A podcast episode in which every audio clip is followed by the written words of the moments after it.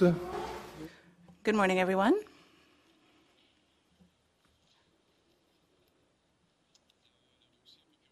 In the case, Attorney General of Quebec and Director of Criminal and, and Penal Prosecutions and 91470732 Quebec Inc. For the appellant, Attorney General of Quebec, Stéphanie Quirion-Cantin, Sylvain Leboeuf, Julie Da Silva, Anne-Sophie Blanchette-Gravel. For the appellant, the Director of Criminal and Penal Prosecutions of Quebec, Laura Elizabeth Trempe, Marie-Pierre Champagne. For the intervener, Director of Public Prosecutions of Canada, François Lacasse, and Mathieu Stanton.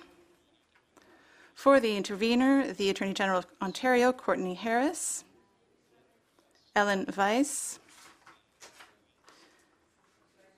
and Ravi Amarnath. Association, Alyssa Tompkins, Penelope Simons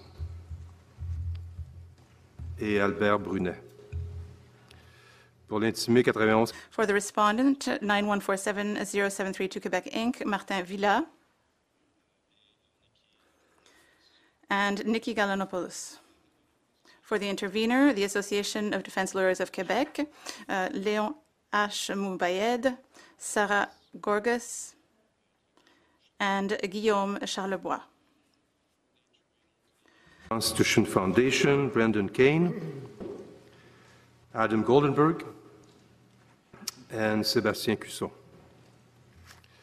For the intervener, British Columbia Civil Liberties Association, Gib van Ert, and Jessica Magonet.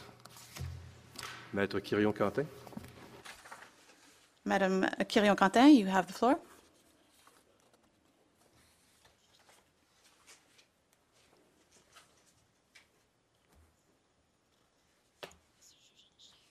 Chief Justice, Justices, As constitutional jurists who are here to defend the penal provisions established by the lawmaker, we have been able to see a rise in recourses to Section 12 of the Canadian Charter of Rights and Freedoms. This type of case is no longer limited to the criminal area, it's also extending to the regulatory area. Recognition by legal persons or natural persons. Well, today it is a corporation who is asking to recognize its benefic- benefits under that right. But here, in recent years, what has it been? Has it been natural persons or legal persons? It has been natural persons. You are right. So the question today is Does Section 12 of the Canadian Charter, or should it be able to benefit legal persons? And the question that arises from that is What is the purpose of Section 12 of the Charter? Given uh, that uh, that is the only question that was examined in the Court of Appeal, it is the only one that we submit that this court should examine today. You mentioned the purpose of Section 12, but the text also means something, doesn't it? The text of the, prov- of the provision it- itself, yes, of Section 12. That is absolutely right. I will speak on that a little bit later.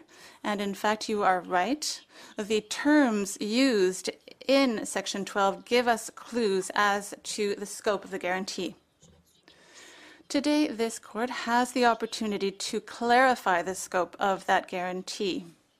What are the limits, in fact, of that scope? It is an opportunity to clarify the way of analyzing this particular section of the Charter.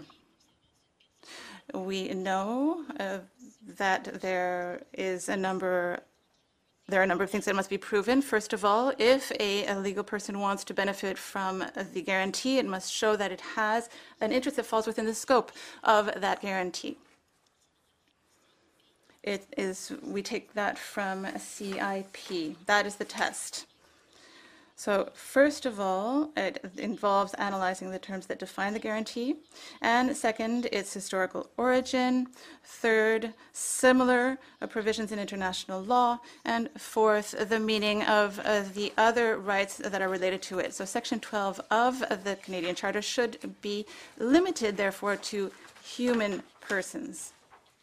the object of the protection is to protect against cruel or punishment or treatment that is inconsistent with human dignity. So if we look at the wording of the section, before you go any further, because I imagine that along the way you will tell us what you see as reviewable errors made by the Court of Appeal. But could I ask you a question? Did the majority err in the method that it used, or did it use the right method but ended up with the wrong answer? What are you arguing? I will come back to the errors of the Court of Appeal, but what we're saying is that the majority of that court did not apply the test, the, the, test properly to see whether a legal person could benefit from the guarantee. The court concluded uh, that a, a corporation did have a benefit in being protected from a, a certain type of punishment, but if you look at the decision, you can see that the interest is compatible, compatible with the provision. But the court seems to agree with us that Section 12 of the Charter aims to protect against punishment and treatment that is inconsistent with human dignity. And, and so that was where the error in the analysis by the Court of Appeal would be. So, yes, we hope so, because if there is no error, then you would be in a tough spot. But the method is not in the method. That's not what you're arguing then that the court understood that it was important to identify the purpose of the section at issue. You're referred to CIP. Uh, Justice Bélanger cited CIP at the beginning of her reasons. Yes, she does. She quotes it. However, the error of the Court of Appeal was that with regard to the method, even though the right test was used, the CIP test was used, it doesn't go to the second step to find out whether the interest within the scope of the guarantee is consistent with the purpose of the provision. So what you're saying is that the majority of the Court of Appeal used the right test but did not apply it properly. Yes, that's right. So I would like to interrupt you and then I will let you continue. So I, I just want to ask a question because I don't want to forget it. So in this case, we are talking about a minimum penalty. So I would like to ask, when a corporation, a legal person, really is subjected to an, an exaggerated minimum fine, um, because if it's not a minimum, then the Court of Appeal can always change things. But in this case, it's a minimum fine. So what other recourse is there aside from Section 12? What could a corporation or a legal person use to defend itself from that kind of penalty? What we submit is that under Section 12, that legal person cannot invalidate the minimum penalty. Are there other types of recourse under the Charter? I'm not sure. Sorry, well, there could be political recourse or in, under the criminal code, perhaps there are provisions that could be used to benefit the company by entering into some kind of arrangement. But we say that under the Charter in Section 12, that is not the way in for a legal person. So if you come back to the wording of the section, I would like to draw your attention to uh, the subtitle uh, under which sub, uh, article, or section 12 is, which is entitled Cruelty. Uh, the provision is that uh, everyone has the right to protection against cruel and unusual punishment. So I would like to come back to Justice Chamberland's uh, dissenting opinion in the Court of Appeal, and he talked about the term cruel. And we can use that for cruelty as well. And he said that the that cruelty is usually linked to terminology linked to suffering, to torture, inhumanity, and barbaric practices. And these are all linked to living beings and cannot be associated with legal persons. With regard to the expression cruel and unusual that was analyzed by this course in Miller and Cockriell, that is at tab one of our condensed book. And at that point, it was with regard to 2B of the Canadian Declaration of Rights that was uh, to protect against cruel and unusual punishment. And on page 690 of that decision, the Chief Justice said that the terms cruel and unusual are terms that complete each other and that interpreted together must be considered as the concise formulation of a norm.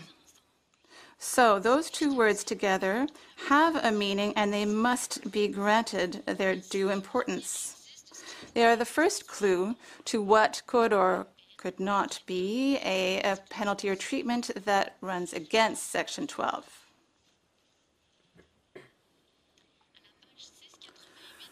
On page 688 of the same decision, the, the judge analyzes the scope of the guarantee. And after reminding everyone that the, the words of 2B uh, repeat the English Bill of Rights and the Eighth Amendment of the uh, U.S. Constitution, the judge st- says, it is worth wondering, there may still be a question whether the punishment prescribed is so excessive as to outrage standards of decency. This is not a precise formula for Section 2B, but I doubt whether a more precise one can be found. And here we are trying to define to define what the scope of the guarantee is and to define what it is, what it means to be inconsistent with human dignity. So we, it's been pointed out that in English, in the English version, it's so excessive as to outrage standards of decency. And saying that the expression is not the same in French and in English, because in French it really is dignité humaine, which is human dignity. What, what we would like to draw your attention to in Miller is that it is not indicated which version is the original version and which version is the translated one. So we can only conclude that the English version must take precedence, or rather, we cannot say that the English version must take precedence. We must say that both versions are equally valid. So when we look at the two expressions in English and in French, we can say that they have the same meaning as uh, the uh, Director of Public Prosecutions of Canada puts forth. Please turn to tab 10 of our condensed book. There we have included an extract from the website of the Terminological and Linguistic Database of the Government of Canada. With regard to decency, you can see that uh, the, we have the expression to outrage the standards of decency in the phraseology here, which is translated literally by not being consistent with human dignity in French. So, violating human dignity and being against the inherent value, inherent dignity of human persons. So, all of the French language translations of the English mention dignity. Question Isn't it possible that this was this termium database was actually used for the translation or vice versa?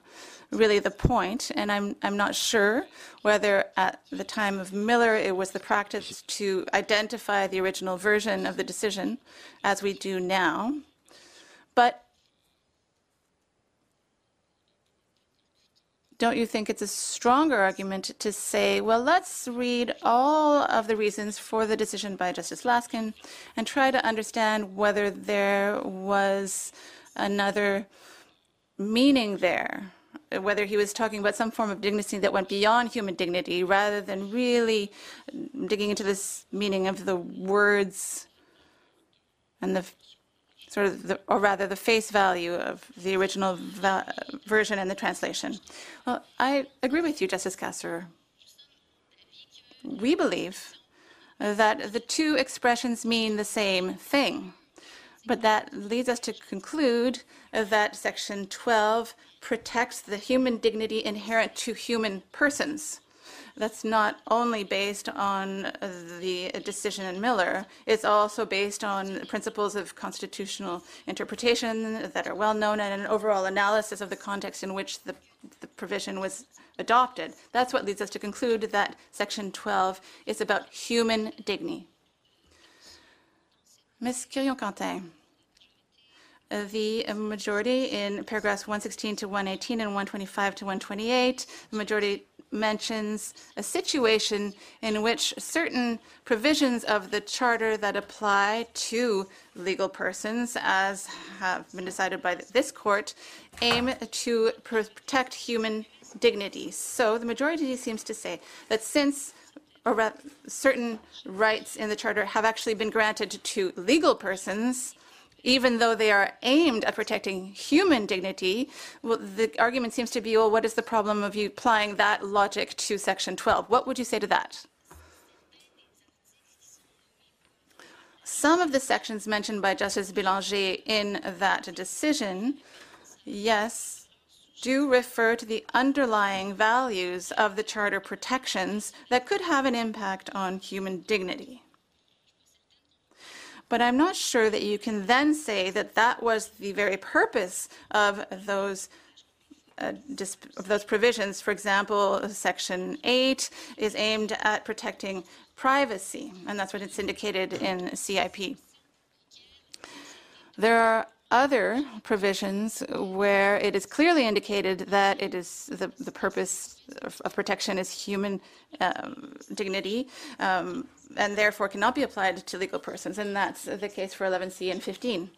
So that is where we can see that the physical and psychological integrity of human persons is, is a parallel that can be used here to analyze Section 12. So I will finish what I'm saying about cruel and unusual treatment, the terms. So we see that in Miller, the court said that it should be interpreted as the concise formulation of a norm, and there it was Section 12 of the Canadian Charter uh, that uh, is referred to, and that's in tab 2 of our condensed book. So now if we look at the historical context and the in corollary international provisions in international law, we can see, as we said at the outset, that Section 12 of the Canadian Charter comes from 2B of the Canadian Declaration of Rights, which used the formulation of the English Bill of Rights from 1000 from 1688. And the adoption of the Canadian Declaration of Rights took place much later in 1960 in a context that was far closer to the post-war context, so it was at the same time as other significant international texts to protect human rights were adopted. For example, you have uh, the Convention to Protect the Fundamental Rights of Human Beings at tab 3. And Section 3 is the one that corresponds to Section 12 in the Canadian Charter. So no one can be subject to torture or to inhumane or degrading punishment or treatment. At tab 4, you have the Universal Declaration of Human Rights and its Article 5, where it is stated that no one shall be subjected to torture or to cruel, inhumane, or degrading punishment or treatment. As indicated by our friends from the Director of Public Prosecutions, uh, there's also the relevant provision of the, uh, the Convention on Civil and Political Rights, of which Canada is a member. We know that the provision aims to preserve the physical and psychological integrity of human beings, but nowhere in the terms that are indicated do we find the word proportional.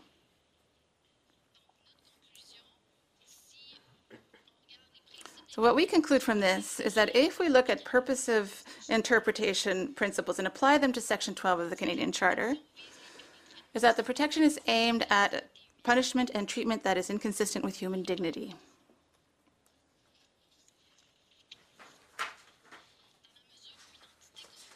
insofar as a corporation does not have feelings, does not have integrity or dignity in the human sense, and cannot suffer, it cannot suffer from a grossly disproportionate punishment in the same way as a physical person can. So even though there can be a certain advantage to be recognized as being able to benefit from protection from cruel and unusual punishment, we can't see how that inter interest on the part of a legal person can be compatible with the purpose of Section 12. A penalty imposed on a company will lead to economic consequences, and if it is not paid, well, there is no possibility to go to prison or to work off the fine. So there is no um, no compromise to the person's integrity, physical integrity, or freedom. Uh, I also submit that economic interest will never meet the test for Section 12 for physical persons, but we have to look at the purpose of the section that is linked to human dignity. And that's what this court did in Boudreault, which was about a victim surcharge that was imposed on a physical person It's at tab 11 of our condensed book. Paragraph 43 of the decision, that's what I would like to read to you.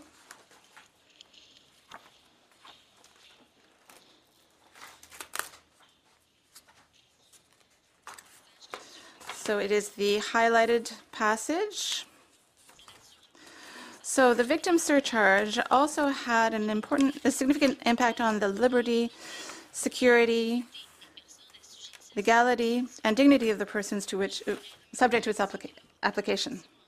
And in the English version, dignity appears. So we're not talking about outrage to standards of, of, of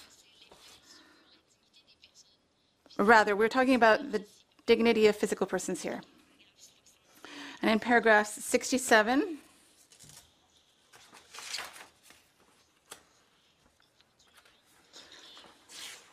It is a fine that so deprives someone from their livelihood that it is excessive to the point of being incompatible with human dignity. Paragraph 77. At the end of that paragraph, and it's about a surcharge that even if offenders are grappling with severe addiction and mental illness, that they will have to go to court and it will continue to happen indefinitely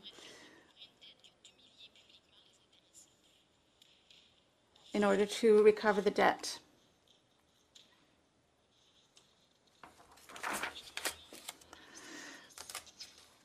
And then in paragraph 110, at the very end of it,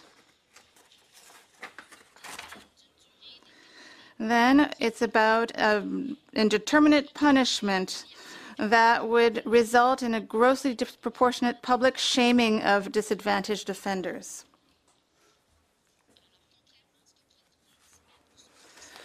So we submit that uh, that cannot be applied to a legal person that does not have dignity and cannot be publicly humiliated um, by uh, the fact that they are, are underprivileged, of mental troubles, and cannot um, subsist or find means of subsistence of their own.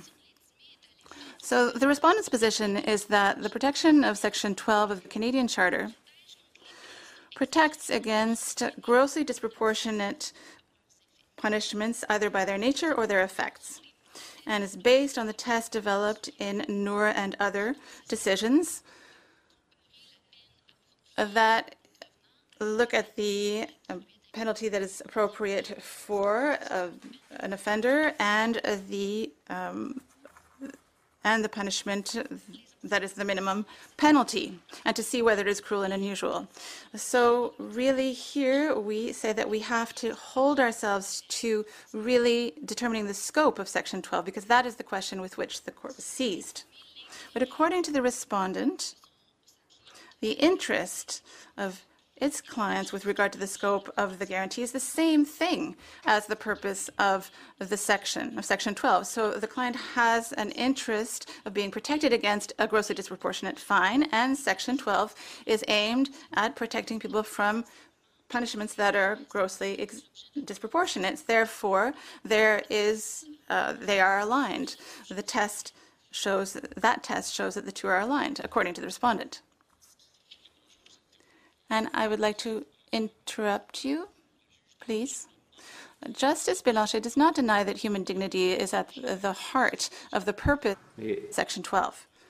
But she says 118, but then we cannot say that human dignity is an insurmountable obstacle that would prevent us from extending Section 12 protection to legal persons. What do you say about this argument with regard to uh, using this protection of human dignity to those who are behind the corporate veil?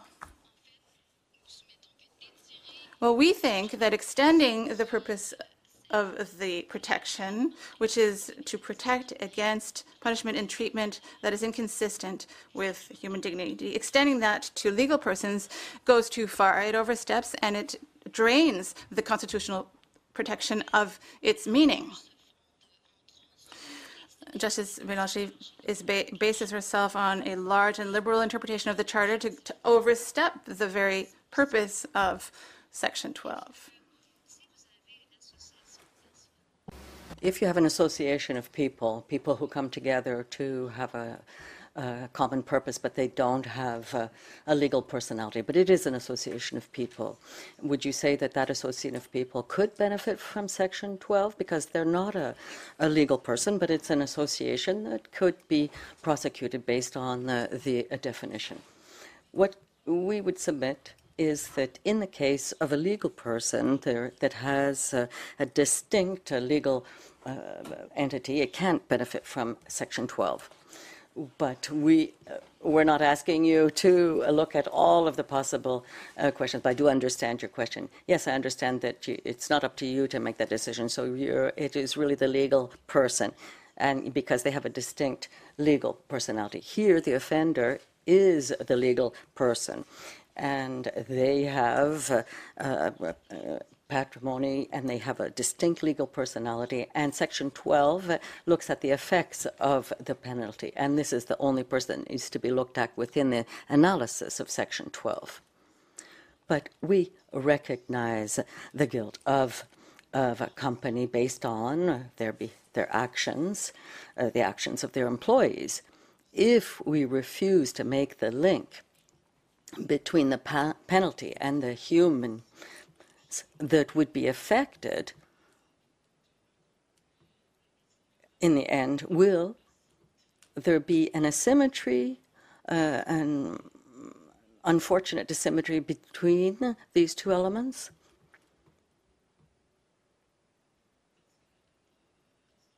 Because the responsibility and the guilt is based on the actions that have been made by employees, and the employees could suffer consequences of the penalty of the sentence.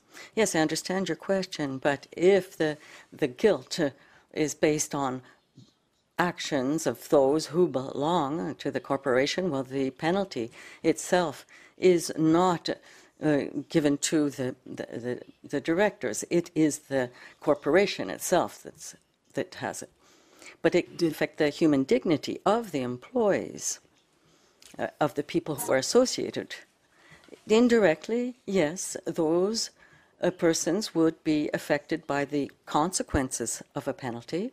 However, uh, their personal pat- uh, patrimony is protected, and the, it is the corporation that would be affected. Yes, but the the, the guilt could be also be uh, an in, on an indirect basis. So there is an asymmetry, I would think, between the penalty and the guilt, uh, both being indirect. Well, this asymmetry flows from the choices of people who uh, make up the corporation who have a legal entity, and so they are protecting themselves personally. So if there is an asymmetry, it would be to the advantage of those people who are protected by the veil of the corporation.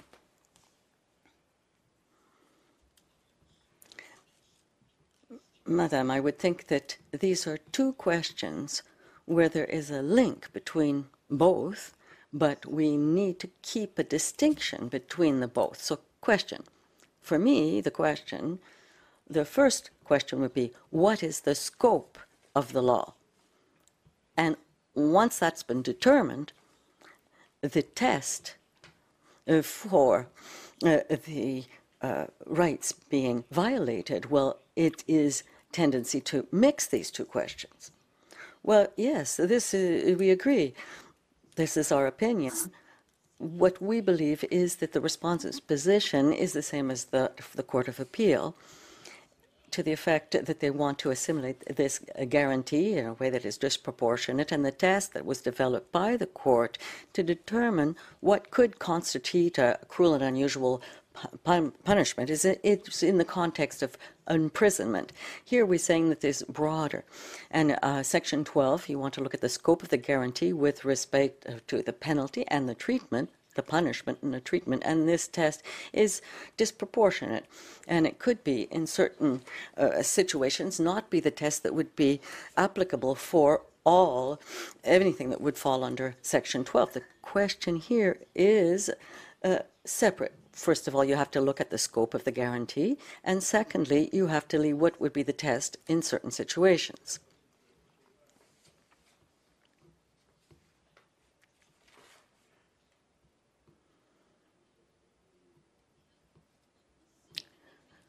We believe that there can be uh, uh, elements of proportionality that will come up uh, with minimal uh, penalties and in the case of imprisonment. However, human dignity can't be completely dissociated from uh, the exaggeratedly disproportionate. And this we see this at tab two, and this is the Smith decision, where the Justice McIntyre, who is dissenting for other reasons, says clearly, and then you have this at uh, page 1089, how these two concepts need to be brought together.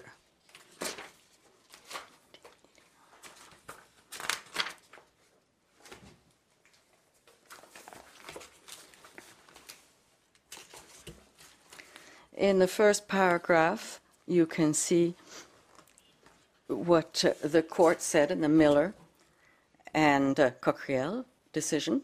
At the second paragraph, they're saying that they subscribe to those words, and that is the test as to know whether this uh, test is excessive to be not compatible with human dignity.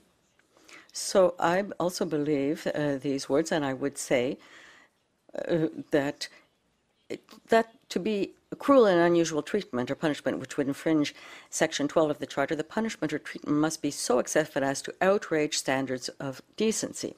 While not a price, precise formula for cruel and unusual treatment or punishment, this does reflect the purpose and the intent of Section 12 of the Charter and is consistent with the views expressed in the Canadian jurisprudence on this subject to, to place stress on the words uh, to outrage standards of decency is not, in my view, to erect a too high threshold for infringement of Section 12.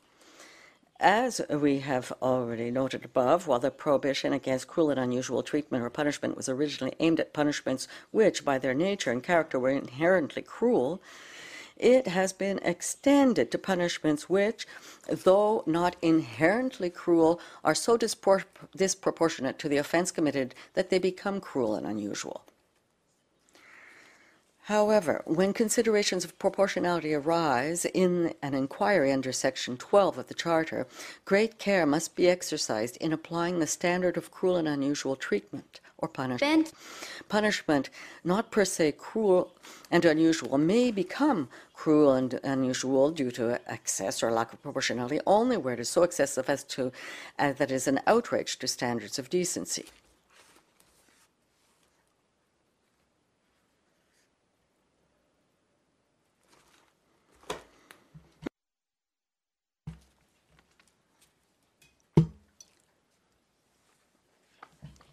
The respondent also uh, says that uh, Section 12 has the effect, uh, as uh, uh, the sections 8 to 14, that they represent uh, an example of fundamental justice and that there's a consecration of the principle of the protection exempt, ex, against the exaggeratedly disproportionate. If this claim is true, well, we have to interpret Section 12 of the Charter uh, as we do with Section 7, which also protects the same principle of fundamental justice. However, we know that Section 7 does not protect legal persons because their, their life, their security cannot be affected. And even if uh, it is written starting with the words everyone, in Irwin Toy decision, which you have had at tab 8, it, this was a, a, challenge of Section 7 with respect to, to uh, the sentencing, and they were saying that the bankruptcy or liquidation of the company would bring up Section 7, and that corporations were protected against uh, this economic freedom.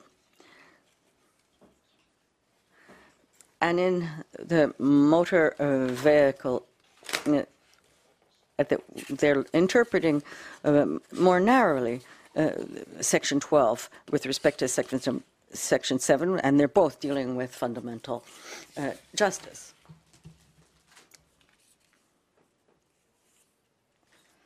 We would say that the position of the respondent with respect to the protection against it uh, has the effect of trivializing this section.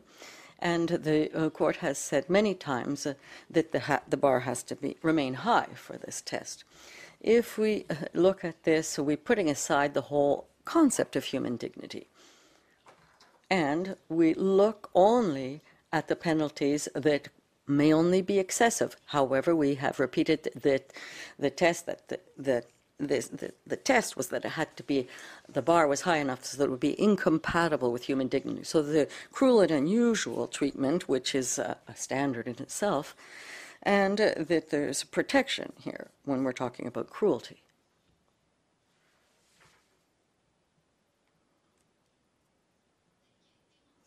As was mentioned earlier, the Court of Appeal doesn't seem to deny that Section 12 would have as a purpose, purpose the protection of human dignity. At, at, at 113, and you have you can see that at tab 13, 12 rather.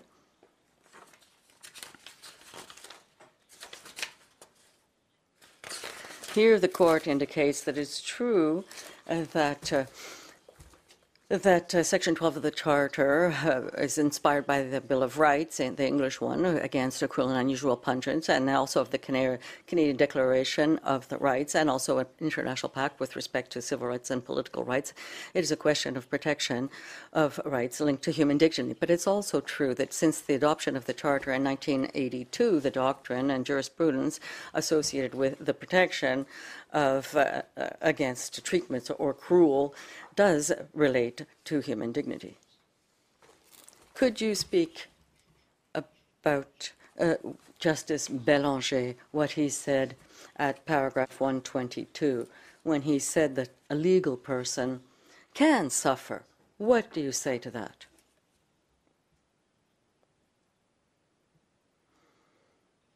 Well, it's wrong to say that a legal person can suffer. A legal person can suffer economically. But here we're not speaking of a suffering as a natural person would experience that it is affected in their feelings and that they're subjected to uh, an attack, a real attack to their integrity. So, uh, an economic suffering here, which is dissociated completely with human dignity, where we would say that it's not sufficient to reach the threshold for the test for Section 12. Is such a suffering, could it be cruel? Cruel, as uh, mentioned in Section 12? No. Economic suffering on its own, uh, the suffering of a legal person, or the effect of a fine that may be too high with respect to, to their holdings, that cannot be cruel. It does not uh, really correspond to the definition of a cruel treatment. Yes, well, this is the conclusion. Why must we speak about a purpose when the text is determining here? Well, the text allows us to define the purpose of Section 12. Yes, here, this is a good indication, the words that are used. So the text can define the purpose. I say that it is uh, some, an element, but with respect to the interpretation, you have to look at the historical and philosophical context and the meaning of other provisions of the Charter, which are linked to the same section. So there are several elements that may come into consideration when you look at the words that are used in Section 12, but it does give you a good indication of the protections guaranteed. Generally speaking, the French is more precise than the English, but both languages uh, do uh, share uh, a lack of precision with respect to suffering and when you talk about economic sufferings, well, this is not the same thing as a physical suffering. So I think that these are two different things. Exactly. And physical suffering and psychological suffering implies an attack on one's dignity and flows from uh, the, the lack of freedom and security. And these are other uh, rights that are protected by the Charter. However, an economical or uh, any economical harm, here, this is not something that the court has recognized as being protected Canadian Charter until now, in any case.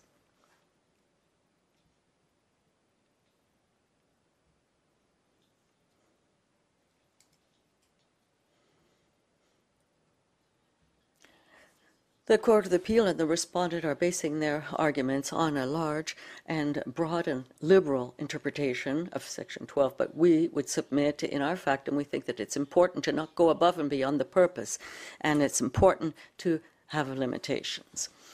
Recently, the court has reminded us in the Poulin uh, case at uh, tab 13, at paragraph 53,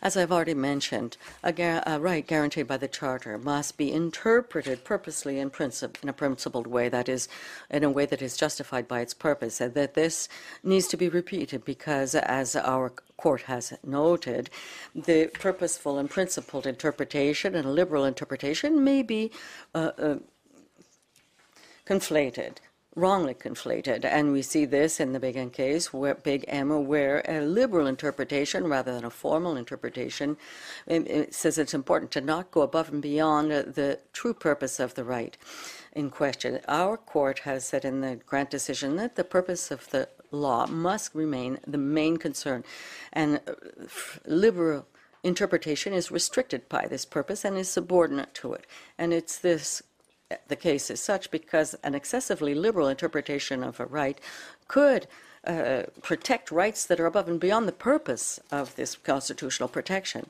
And in the case of most uh, rights, the, interpret- the broadest interpretation of the law, which is also the most liberal interpretation, could go above and beyond the purpose of the right. So all constitutional protection has a beginning and an end, and uh, it's the purpose that creates the limitations. And here we would say that we are trying to go above and beyond the purpose and to go above and beyond the purpose of Section 12 of the Charter.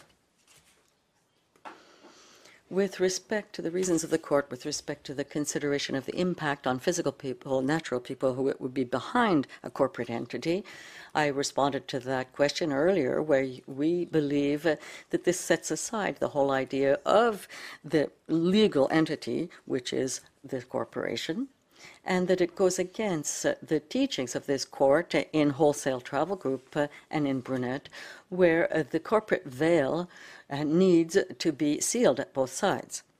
When we look at Section 12, and each, everyone has the rights uh, not to be subjected to any cruel and unusual treatment or punishment. Would torture be uh, included within these treat, within a treatment that would be uh, uh, forbidden by Section 12? Well, you're asking me to uh, make such a decision, but I think that that treatment, yes, could would be something would fall under the protection of Section 12. Then at that, mm, could we say could we say that a company could be tortured, a corporation could be tortured? Well, the definition that uh, I, I understand of, of, torture, it is an attack, a physical attack. These are uh, physical trials that are imposed on a, on a human person. So I don't think that a corporation, a legal person, could be subjected to torture.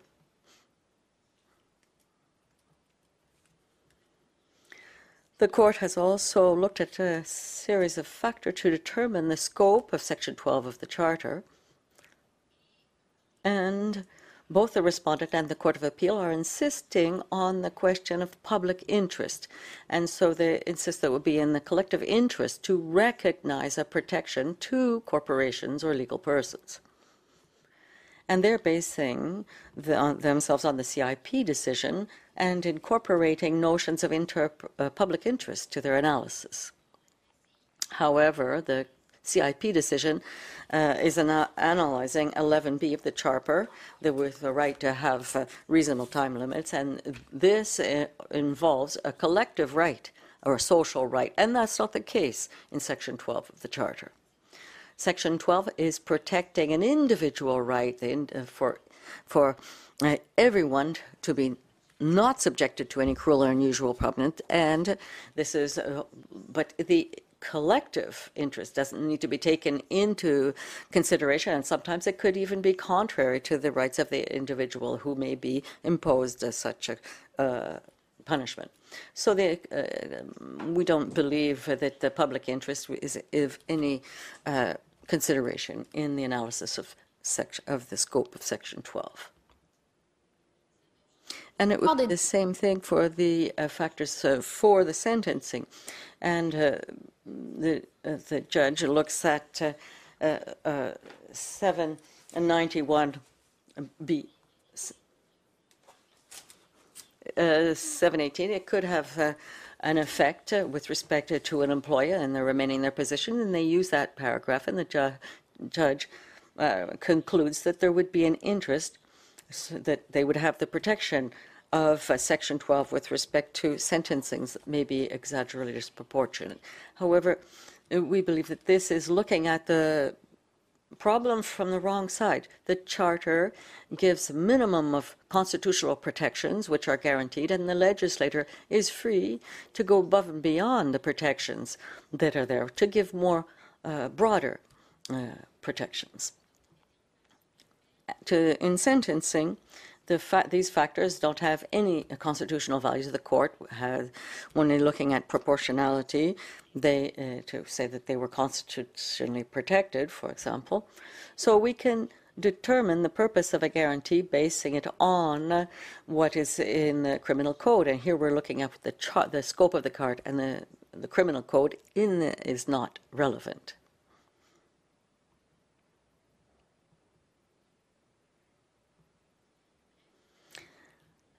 The Court of Appeal judgment, it sets aside the, the question of human dignity with respect to treatment or punishment that may be cruel, and looks at a lot broader uh, protection public, of public interest to protect uh, economic interests of legal persons, corporations. And this is uh, completely changing the protections that were uh, provided for.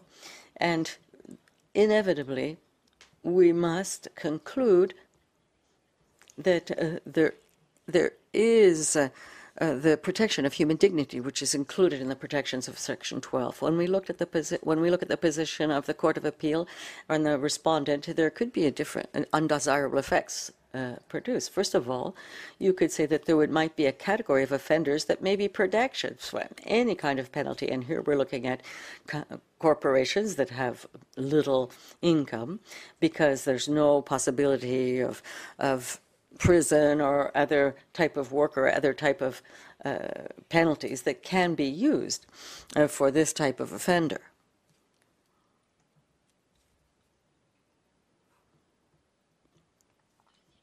Secondly,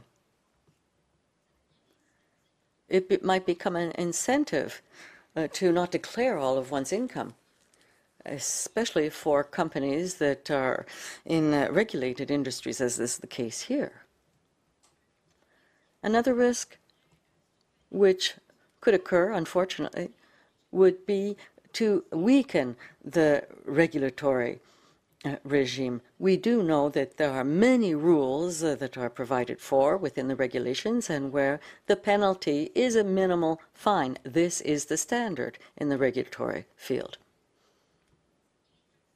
It would be easy to imagine a hypothetical reasonable scenario that may be brought up uh, by an offender to invalidate the penalty, even if they would be mm, benefiting from the capacity to pay the fine.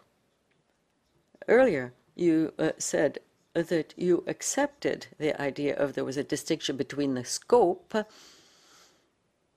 of and the notion of being affected. Here, you're talking about uh, the effect to ex, to explain the port, but uh, the the scope, but uh, they really uh, something different. You're saying no, we can't accept the argument uh, uh, that uh, Section 12 applies to legal persons because look what will at what will happen if you would open the door. It'll be catastrophic. All of the provisions in regulatory law. So if you you're not respecting what you said earlier with respect uh, to uh, this question of clarifying the limitations. Yes, these are two uh, different uh, questions, and, and of course, there needs to be different answers with respect to the application of the provision and as to its purpose.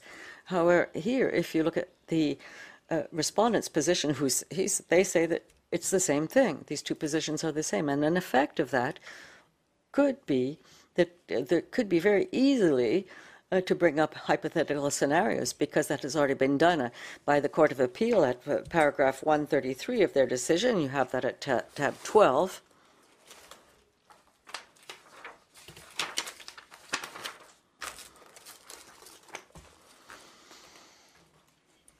Uh, indicating that would be rare that uh, a corporation would be able to, to reach the test for Section 12. The court, at paragraph 133, uh, says that there could be certain scenarios where, according to them, that there could potentially uh, be uh, a question of uh, unconstitutionality. Here we're talking about legal persons who might be an economic engine for their region, where they might have to close their door to, to let go their employees who would move and affecting the pension funds.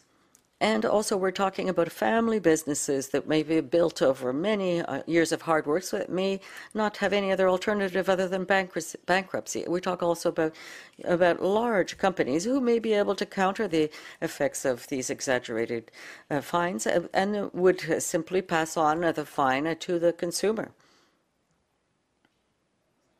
So, what we can see in those three examples is that it's a, a small family business as well as a large corporation uh, who is an economic engine of their region. So we're saying that it would be rare that uh, such scenarios would be able to reach the test for Section 12. And here you have three examples that reflect all types of uh, companies that might present themselves. So here we're talking about the protection of the patrimony of the uh, companies rather than the public uh, through this regulatory regime. Uh, despite the living free uh, argument that the court has used, you can't broaden this the protections where you you unearth their their roots uh, historically, philosophically, uh, and linguistically. And to conclude, we would submit that we have not spoken neither in our factum or in our oral submissions today of the question of, of the the 179.1 the, of the Building Act. We would consider, consider that it's important to first to have clarity based on uh, the scope of a Section 12 before determining whether the protection is in, unconstitutional. So, under those circumstances, we come to an end and we would like you to accept the appeal and to return the judgment of the Court of Appeal. Thank you. Lacasse.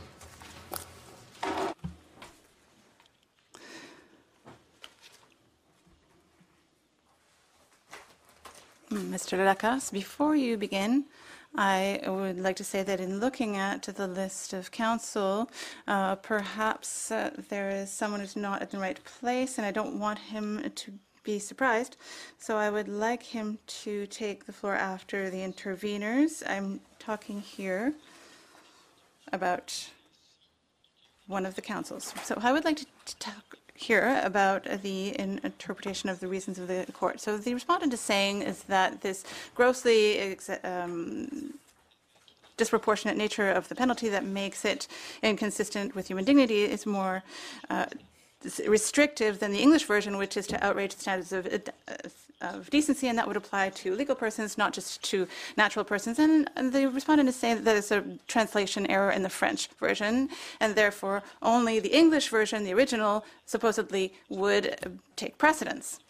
So you heard uh, Ms. Quirion-Cantin suggest that both versions had equal authority. And we uh, think that in this case, in this appeal, it is not necessary for the court to, to decide which rule should be uh, um, applied uh, to the potentially discordant terms of the because first, there is no contradiction. Uh, therefore, I uh, will uh, refer you to the terminological analysis in our factum with regard to the meaning of decency and dignity. I would just like to add, though, that in Boudreault, the original English versions of the reasons of the court use the terms incompatible with human dignity. Uh, so it's paragraph 67 specifically of the reasons by Justice Martin for the majority, and in paragraph 126 of Justice Cote's reasons for the minority. The second reason for my argument is that it's not appropriate to use this case to decide on this issue because the consequences are far more nuanced and complex than they seem at first glance.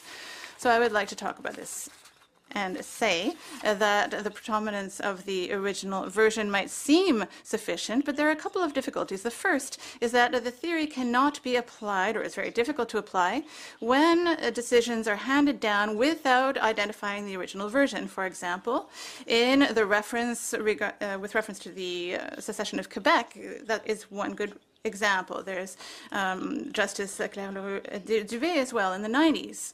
There were a number of um, decisions handed down by her, and we don't know which was the original version. And it's the same for all of the decisions handed down by the court between 1970 and 1980. And this is particularly relevant because the definitions at issue here come from Miller, which was handed down in 1960s. 1977. So the respondent's position is based on the fact that the decisions in Miller were drafted in English. Perhaps Probably, but it can't be uh, objectively checked. There's a second difficulty here, and that is uh, that there is the principle of the de facto equality of languages in of French and English in Canada, and it's based on Section 16 and 19 of the Charter, Section 20 of the Official Languages Act, and the Beaulac decision from 1999. So, if the original version were uh, to take precedence as the authority, does that mean that unilingual decisions would be sufficient and would trump everything? I don't think so. So there's a solution. That is the solution that was proposed this morning by my colleague, which was drawn uh, from uh, the uh, rule on bilingual interpretation in Daoust, and it's based on seeking to find the common sense interpretation of both versions. And so this also has a few difficulties, and that's because common sense is based on the legal of the same authority of the two versions. So if that's what we have here, even for the charter, then we do not have an equivalent for jurisprudence. So we'd have to have judicial recognition to to actually state what the lawmaker intended. There's another problem, which is that the common sense of the translated version might not have been approved by the judge handing down the decision. And this would be applicable to all federal tribunals and possibly not just this one. There's a third difficulty here, and that arises from Section 133 um, of the 1867 Constitution Act, which provides the justices of federal courts and courts in certain provinces the right to draft their decisions in the language of their choice. So I think that this leads me to respectfully, respectfully submit that this case is not the right case to decide this issue. And even if there were contradiction between the two versions, really uh, the analysis of Section 12 of the Charter should not depend on some kind of terminological um, question or doubt. It really should be based on the other principles. And finally, with regard to what um, Justice Brown asked about the possibility for a legal person to suffer economically, with all respect, I would say that a legal person does not suffer. It's it's subjected to the economic consequences of the penalty, but suffering implies that there is a possibility to feel. And as I stated in my factum, suffering is something that humans do. Thank you very much. Courtney Harris, Chief Justice. Uh, just a moment. I think I would like to say human beings and animals as well. I should have said living beings. Yes, thank you very much.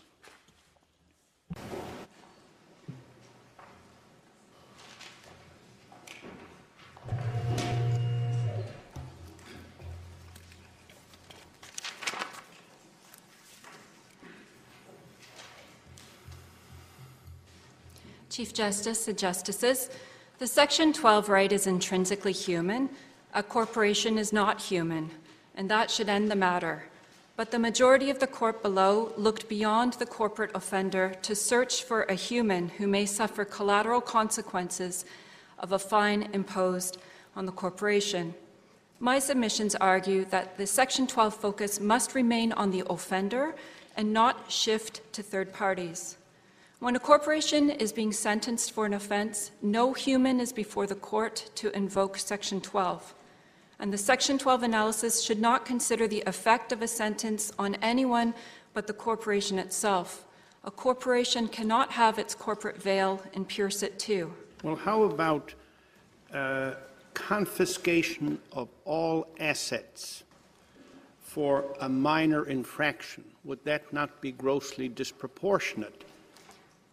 And I ask the question because I've made the distinction between whether Section 12 applies to corporations versus whether a penalty may be grossly disproportionate. I can conceive of something which be grossly disproportionate, but it doesn't matter if corporations cannot uh, avail of the benefit of Section 12.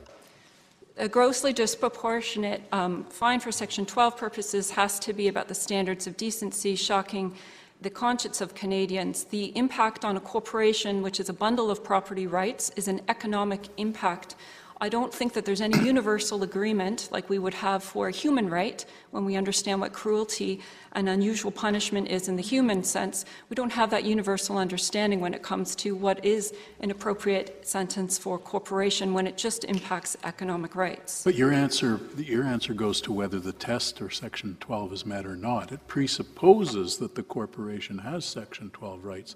I would have thought that the answer is corporations do not fall within the scope of Section 12?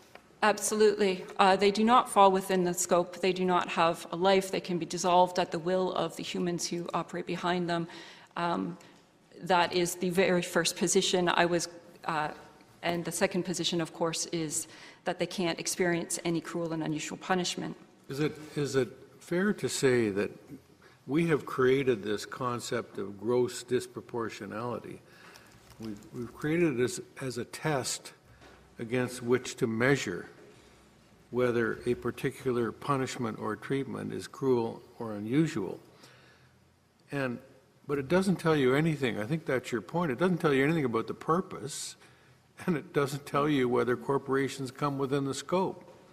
So, so that's, just, just to say that something is grossly disproportionate against a corporation doesn't answer the key question, which I think is what Justice Rowe was getting at.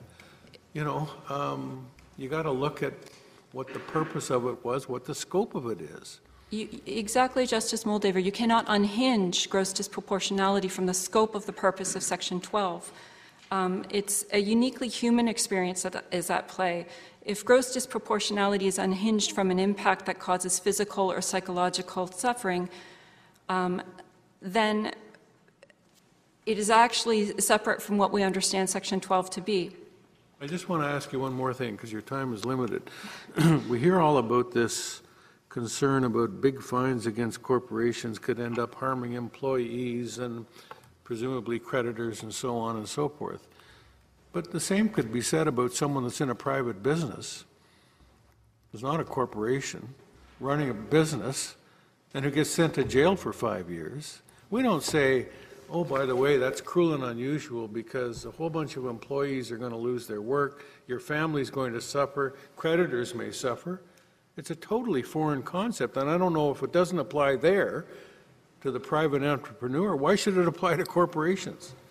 Absolutely, um, Justice Moldaver. In criminal sentencing, judicial release, interim release hearings, we never consider the impact on third parties, whether they be family members or others who would be affected by the absence of the offender. So, why would we consider that here?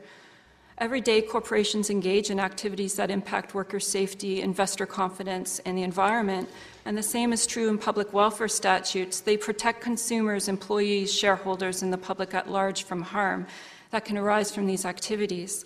It would be paradoxical in this case for corporate wrongdoers to invoke the rights of the very people public welfare statutes are meant to protect to avoid the consequences of the penalty imposed on the corporation for putting these people at risk.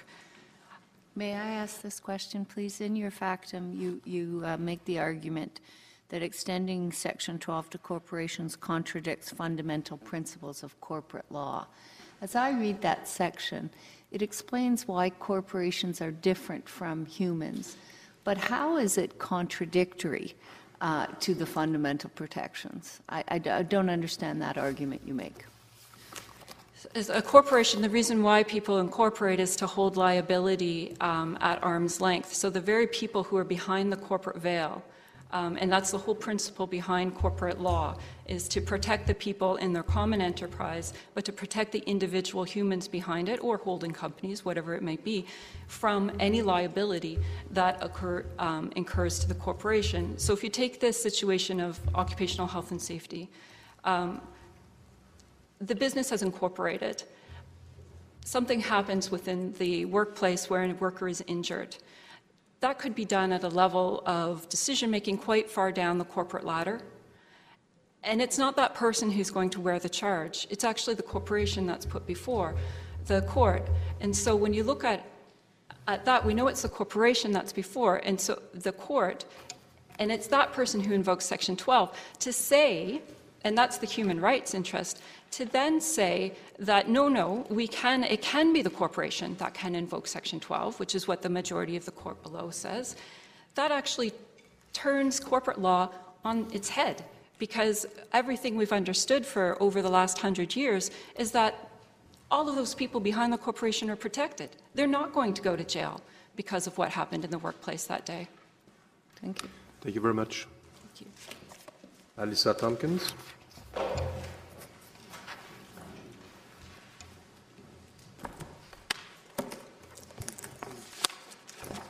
Chief Justice, Justices, the Canadian Civil Liberties Association submits that where a corporation seeks to benefit from charter protection, the court must engage in a principled analysis.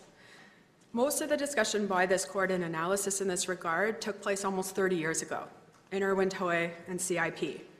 In our factum, we have proposed five principles that we submit should guide the court when it's considering applying the Charter to corporations. And we submit that these principles or factors should be balanced in each particular case based on the specific right at issue and the facts in that case. I'll attempt to go through each of those five principles in my four minutes and 24 seconds remaining. First and foremost, human rights are presumptively for humans. Universal human rights are designed for the attainment of dignity and well being for human beings, and that's the starting principle. The second principle flows from the first. The potential conflict of interest between human rights, human beings, and a corporation supports the need for the limited application of, charter, of the Charter to corporations. Our third principle is the nature of the right, and here we're relying on the existing analysis that focuses on this, the interest at issue and the scope, Irwin Toy and CIP. However, where we differ from this court's reasoning in CIP and the Quebec Court of Appeal's reasoning in this case is that only in the most rare and exceptional circumstances should the corporation be able to invoke the rights of those individuals behind the corporate veil. Human beings decide to incorporate to gain the benefit of the corporate veil. And it's a long-standing principle of corporate law that the corollary of that is that they also have limited abilities to redress the wrongs done to that corporation.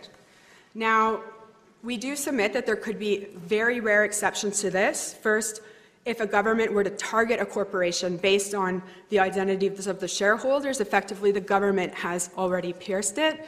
The other is not as much an exception as this court remarked in Cosmopolis, that where the individual is the one who suffered the injury in that case, or in this case where the individual's charter rights have been violated, it's not actually an exception to the rule in Foss and Harbottle. It's actually the individual rights that are at issue. Earlier, Justice Karakatsanis, you asked about whether this would result in an asymmetry.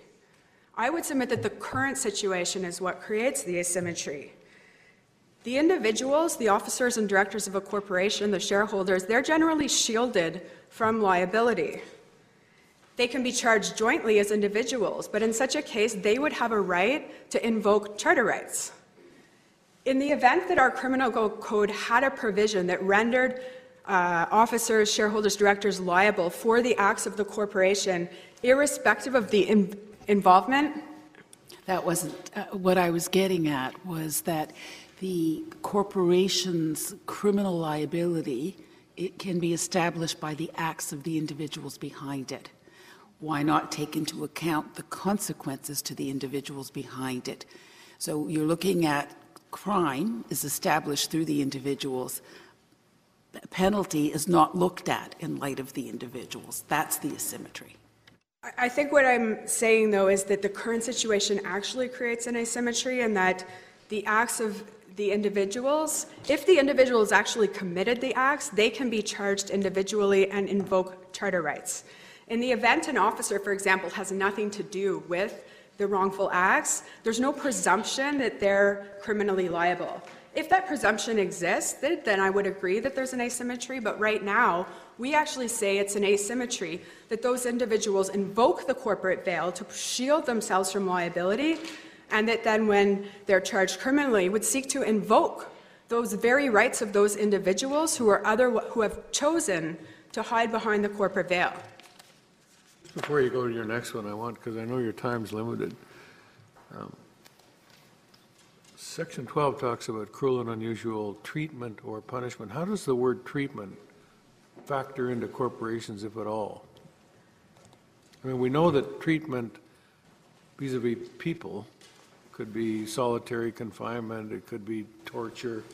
How does, how, where do we look to see if treatment, I mean, why would Parliament use that word if it meant if it meant to include corporations if it has no purpose?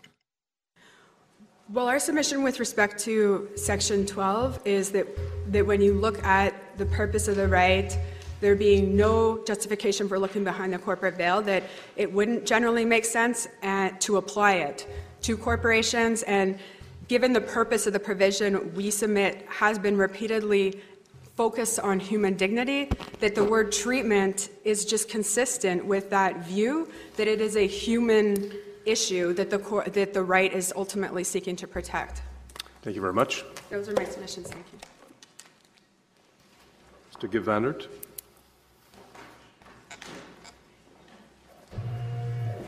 Chief Justice, Justices, the question of whether the human right to be free from cruelty applies to legal persons as it does to natural persons has been considered by international courts and tribunals.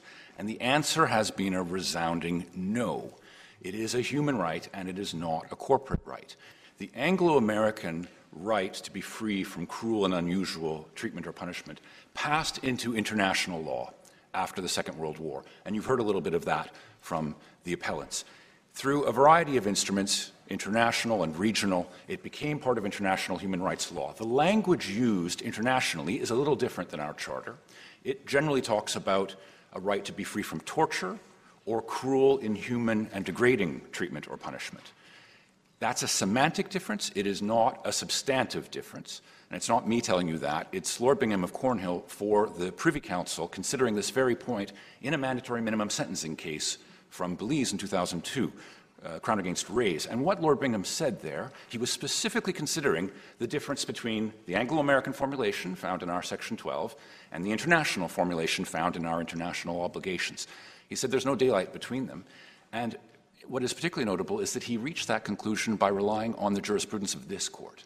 He looked to Miller and Cockriell, Chief Justice Laskin, saying, This is not a test. Cruel and unusual treatment is not a test, it's the compendious expression of a norm.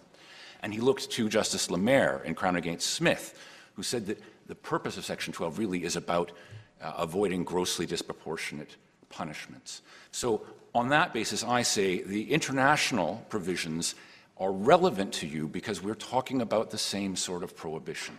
In my factum, I set out what the international courts and tribunals have done with this. In short, they have insisted that the right to be free from cruelty inheres in human beings only because cruelty is a human experience. To answer Justice Brown's question earlier, whether or not corporations can suffer, corporations have no emotional lives at all. Uh, this notion of cruelty, which is built into the text of these provisions, whether in Section 12 or internationally, presumes a human body, presumes the possibility of physical or mental suffering. Well, it presumes a sentient being, could be a dog. Quite right. I, I, don't think dogs were in contemplation of the drafters of the international instruments, but yes, sentience is the presumption. That's so, do right. dogs have Section 12 rights? I'm going to leave that for another day, Justice Brown. Yeah, but I'm going to suggest the answer. It's found in the text, which refers to everyone. You don't need to go any further than the text. And in fact, in the international instruments, uh, what you find in the, in the courts that have considered them, they're actually quite dismissive of the idea that corporations would have access to uh, anti cruelty rights because the text is so clear that we're talking about cruelty, which means we're talking about bodies. Uh, the European jurisprudence is particularly notable, by the way, because the European Court of Human Rights is more friendly okay, to but corporations. The European Court of Human Rights, now you're talking not international law, but comparative law, aren't you? I'm talking about, you're right. Yes, we're not bound by that. Uh, that's quite true. Um, but it's nevertheless relevant. I'm going to come back to that in a moment, by the way, because I say you're not actually bound by any of this at all in one sense that I will come back to. What's interesting, though, is that that regime is very open to corporations uh, advancing human rights claims. But they draw the line at Article 3. They draw the line at anti cruelty provisions. Those have no applications uh, to corporations because corporations don't have bodies. The same has been said in the inter American uh, human rights system in a recent advisory opinion. To come back to your point, Justice Rowe, uh, you're quite right that the European provisions are not binding on us, although there are similar provisions in the International Covenant and so on that are. But I want to be clear uh, BCCLA's position here today isn't that you are bound or that Canada is bound by international law not to extend Section 12 in the way that the Court of Appeal has done. Uh, this court has been clear that international human rights law operates as a floor, not a ceiling for charter interpretation. We presume that our charter protects international uh, protects human rights at least as well as international law, but we are free to exceed international law's requirements, and we routinely do, and, and so we should. The point, however, is not that we are breaking international law if we affirm the Court of Appeal. We could expand Section 12 in this way, but if we do so, we will be out of step with international courts and tribunals who have considered what this human right means and have said every time it's about people, it's about bodies, it's not a tool for judicial oversight of economic regulatory decisions made by governments and legislatures. Thank you very much. Thank you. La Cour va prendre sa pause euh, du matin. The court will take its morning recess, 15 minutes.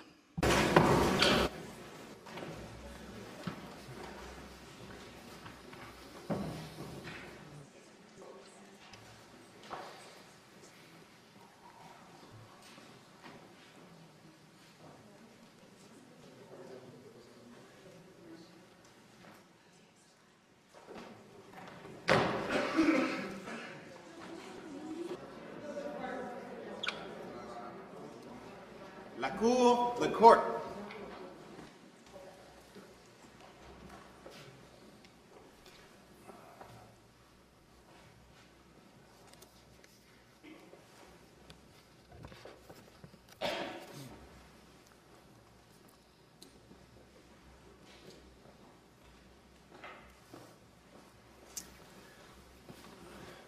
Maître Villa. Mr. Villa? Hello, Justices, Justice Wagner? Legal persons should benefit from the protection of Section 12 of the Charter.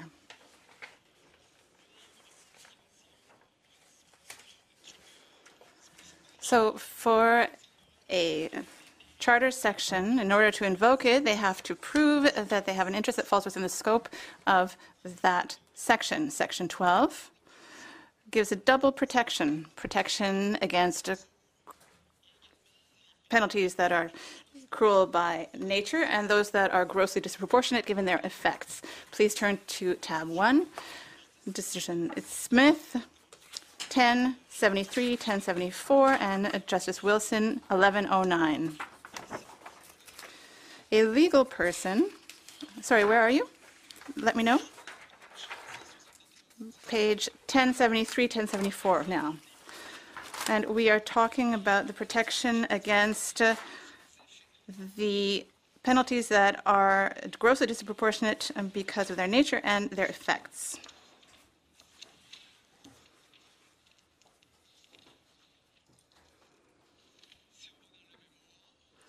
If you look at the factum, Justice Demers says that it's also important to evaluate the effects of uh, the penalty that is inflicted. If it is grossly disproportionate to what is appropriate, then it counters Section 12.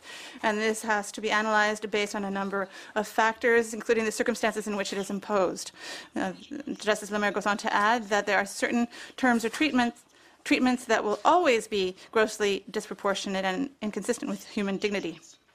Justice Wilson goes on to say, I agree with my colleague to say that Section 12 is not limited to, uh, to punishments that are cruel by nature, but also punishments uh, that are grossly disproportionate in their effects.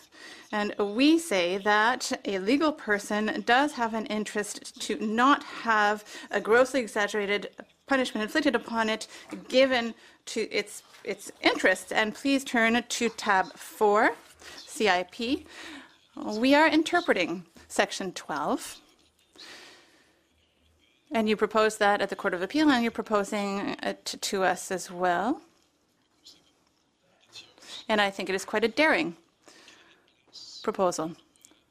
And I would like to know what international law, jurisprudence, and how much should we undertake a comparison of our statutes and international statutes to interpret Section 12. I would say that with regard to Canadian law, the norms for sentencing, decency standards are important so that there is protection for legal persons. So when it comes to the principles for sentencing and the norms of decency, that has to be accessible to legal persons in order to be able to decide what a fair and proportionate sentence is. With regard to international law, I don't think that international law is against the possibility of having a legal person uh, claim a protection under Canadian law because under Section 12, we have underlying principles of justice, of proportionality, and the general rationality of the justice system. Question. Nowhere else do we see an interpretation that would enable a legal person to invoke cruel and unusual punishment with regard to a penalty that's been imposed on it. Yes, but I don't think that given the test that we have for protection, that it would be grossly disproportionate in its effects. I don't think there that international law would be against enabling a legal person from being protected by that. Paragraph 33 of Nur, I would like to refer to that with regard to a legal person. So there has to be protection for a, legal person when there is a penalty eh, that, in the circumstances, is grossly disproportionate. So basically, what we are saying is that Section 12 of the Charter practice, pr- protects everyone from punishment that outrage the standards of decency. And so, what is that concept of decency? It refers to all of the values, principles, goals, and foundations that limit the idea of a just and proportional sentence when it comes to sentencing, and it is accepted by our community. There's Nur that I'd like to refer you to. There are three objectives. So, to maintain a just society by, by applying just sanctions.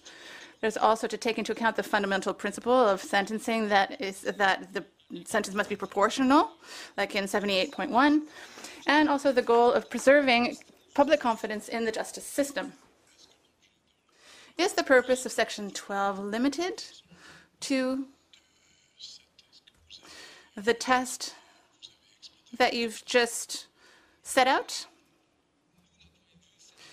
According to us, Section 12 protects legal persons against punishments or treatments that are grossly disproportionate based on their effects. No, I'm talking about cruelty, cruel punishment. Cruel, yes. Question How can you be cruel to a legal person?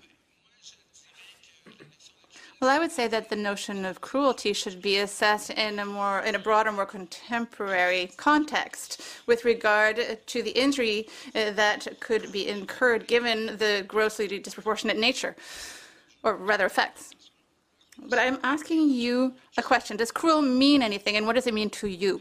So, in the context of a legal person, I think it could mean bankruptcy. But we're talking about legal persons, but it supposes that there's a, significant context. So, the question here is Is there a context in Section 12 that fits a legal person? Does Section 12 apply to a legal person? And that depends on a number of things. But one of those things is Is it possible for the state to be cruel toward a legal person? The word cruel, I think, has to be developed taking into account contemporary reality in a broader way. It's, we have to use that to interpret the Charter. So, according to me, it's important to interpret cruel and unusual in a context in which uh, the punishment creates effects that are grossly disproportionate uh, compared to a just and proportional sentence. So that's how I was interpreting cruel and unusual in light of the effects that would be grossly disproportionate rather than fair and proportionate. So it's broader.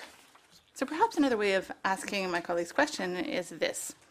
It seems that you're, by, by making this distinction between the grossly disproportionate sentence and the other, you're unhinging the effects of the grossly disproportionate sentence from human dignity. So you're you're unhinging the two by sort of rereading Supreme Court decisions, as you say in your factum. That apparent translation order, uh, rather error. But even the majority of the Court of Appeal recognizes that human dignity is at the heart of this notion of cruelty raised.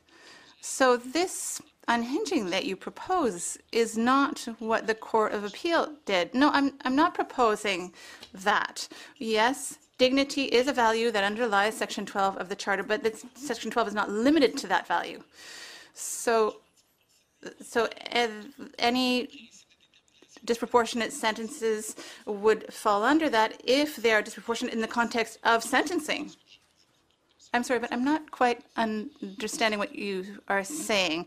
I'm not trying to challenge you, but you're saying that at minimus, human dignity would not be involved in your argument because we don't have to talk about that. Because if you're saying that human dignity is not involved here because your argument is for legal persons that don't have any, well, then what do we do with that? Well, my point is that, yes, human dignity can be covered. It is a value that's involved in Section 12, but Section 12 is not limited solely to human dignity. It also brings in principles such as the principles of justice, of sentencing, proportional sentences, of equity, and the public's confidence in the justice system.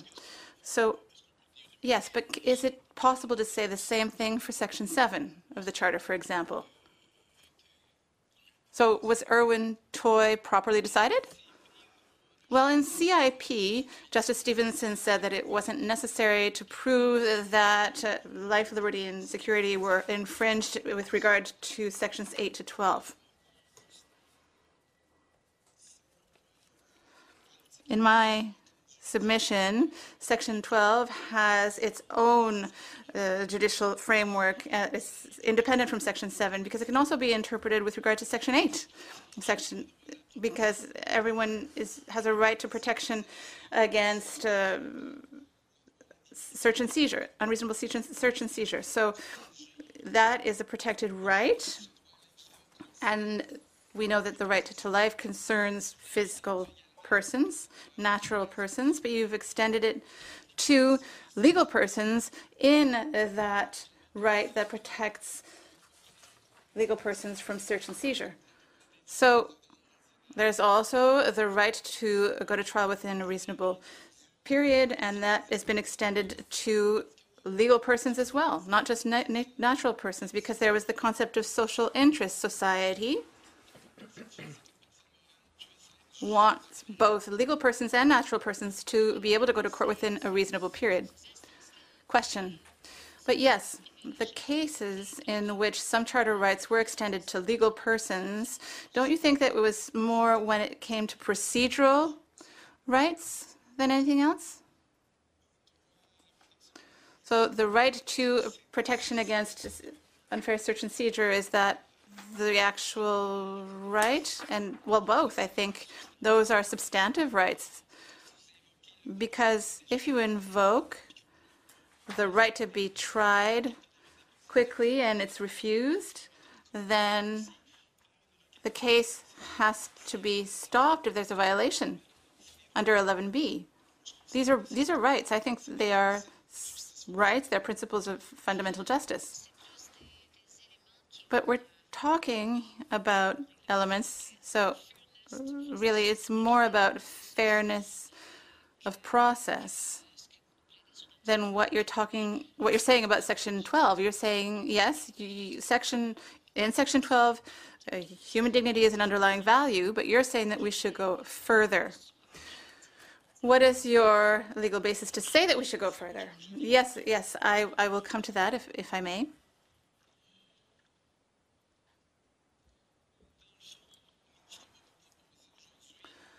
Our submission today is that the test should be the standards of decency.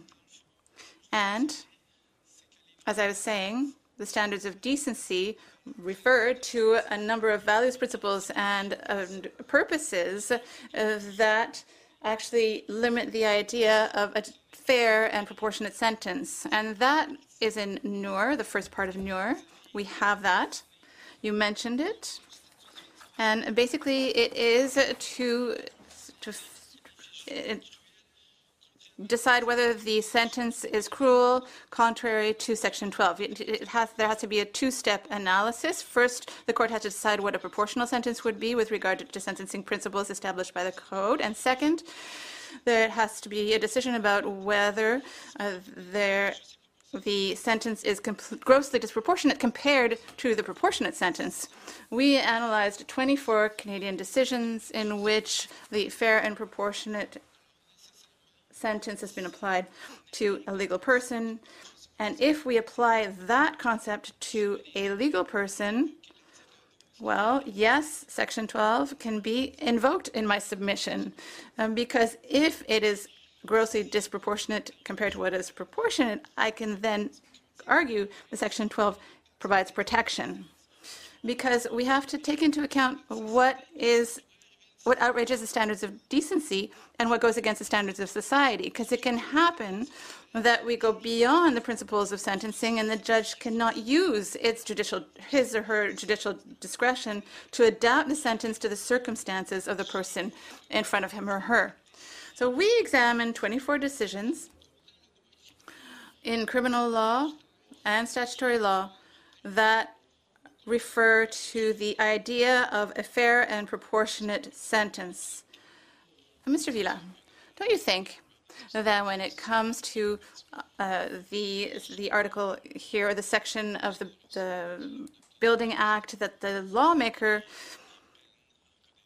decided that the sentences were established on purpose because there is a distinction between individuals and legal persons. There's a lower fine for natural persons. So this there's also the construction industry, and here it's the construction industry, but we could talk about the insurance industry and other industries. So when the lawmaker creates legislation, there is a penalty for violations. And don't you think that with regard to reasonability, acceptability, the decency of a sentence, don't you think that debate took place when the legislation was drafted? With respect, uh, we refer to the comments of the minister that we quoted in our factum. And we submit that, in fact, the sentence shows a great disproportion with regard to Law R20, also in the construction center, sector in Quebec, which tries to regulate activities in the construction sector. And really, if you introduce into the penalty principles of eviction, of absence of pardon, and of capital punishment, and that in your sentence there are amounts uh, that are being taken by the government, and that it is drafted based on those elements that go against the purposes of Section 1 of the, um, the Building Act with regard to the safety of work done in the construction industry and also solvability. And if you have 46,000 based, or and you compare that to a fair and proportionate fine, well, you'll find that it is not. So, Justice Wagner, I'd like to go back to the parliamentary debate and quote the minister. Yes, but in the 24 decisions that you mentioned, are eh, there any of those decisions that say that that disproportionate sentence is cruel? Well, these are decisions that were handed down. Yes, I, I understand, but the idea here, because your, your friends are saying that you are losing sight of the purpose of Section 12 when you argue in that way. You lose sight of the purpose which is linked to cruelty. It's a bit like the question that you were asked earlier. So I would ask you, and I understand your point, there are sentences that are disproportionate, that could be unfair, that they're not connected to the purpose of the act in question, be it the Building Act or any other piece of legislation. That is perfectly possible. But to say that they are unconstitutional, well, I wonder whether any of the judges in all of those decisions said that that sentence imposed on a legal person is cruel. Answer, no, not in that context. Justice. No, because there it was a question of trying to find the appropriate sentence for the offender. But at that point, they have to decide what the fair and proportionate sentence would be in that circumstance. And in that context, you are right, there was no mention of ah, a cruel sentence. But As Justice Bélanger did, she updated, gave a broader meaning to the social contemporary context to say that cruel and unusual, when it comes to a punishment, it can be grossly disproportionate with regard to its effects. In Southam, was mentioned that it's not possible to only look to dictionary definitions to interpret unusual. So the charter has to be interpreted in an evolving way. There has to be, its meaning has to be interpreted over time. It can't be fixed in time. So it is clear that it's not possible to understand what the meaning of abusive is just looking at dictionaries or the rules for interpreting legislation, because interpreting the Constitution is a completely different exercise from interpreting statutes. Therefore, with regard to the future, it's important to have a permanent framework to analyze this, and when you have a charter to protect rights and freedoms, it's important important to know that these provisions, once adopted, cannot easily be changed, but therefore they are likely to evolve over time to accord to social, political, and historical elements of context. Courts are the guardians of the Constitution, and they must take into account these elements when they interpret the constitutions or the charters provision. And that was the same thing uh, that happened in the United States with regard to the fixed or evolving nature of the scope of provisions. Yes, I would like you to give me an answer. You were about to refer to what the minister said? Yes, so perhaps you could let me know that? At tab 12, here you can see the Wednesday, 30th November, the debates, and we believe that the principles that were integrated within 197.1, and these are principles that are incompatible, incompatible with decency. They're incompatible with the principles of the determination of uh, the sentence. Where are you? Uh, CET 30, page 2. Uh, I believe and so this is page two in tab 12.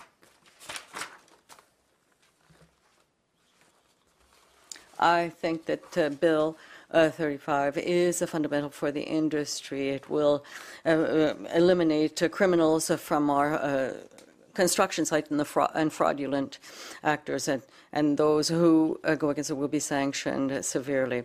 And uh, we, I believe we have the same objective, that is to eliminate criminality uh, from the construction industry. So I don't think that it would be the fault. So page 34.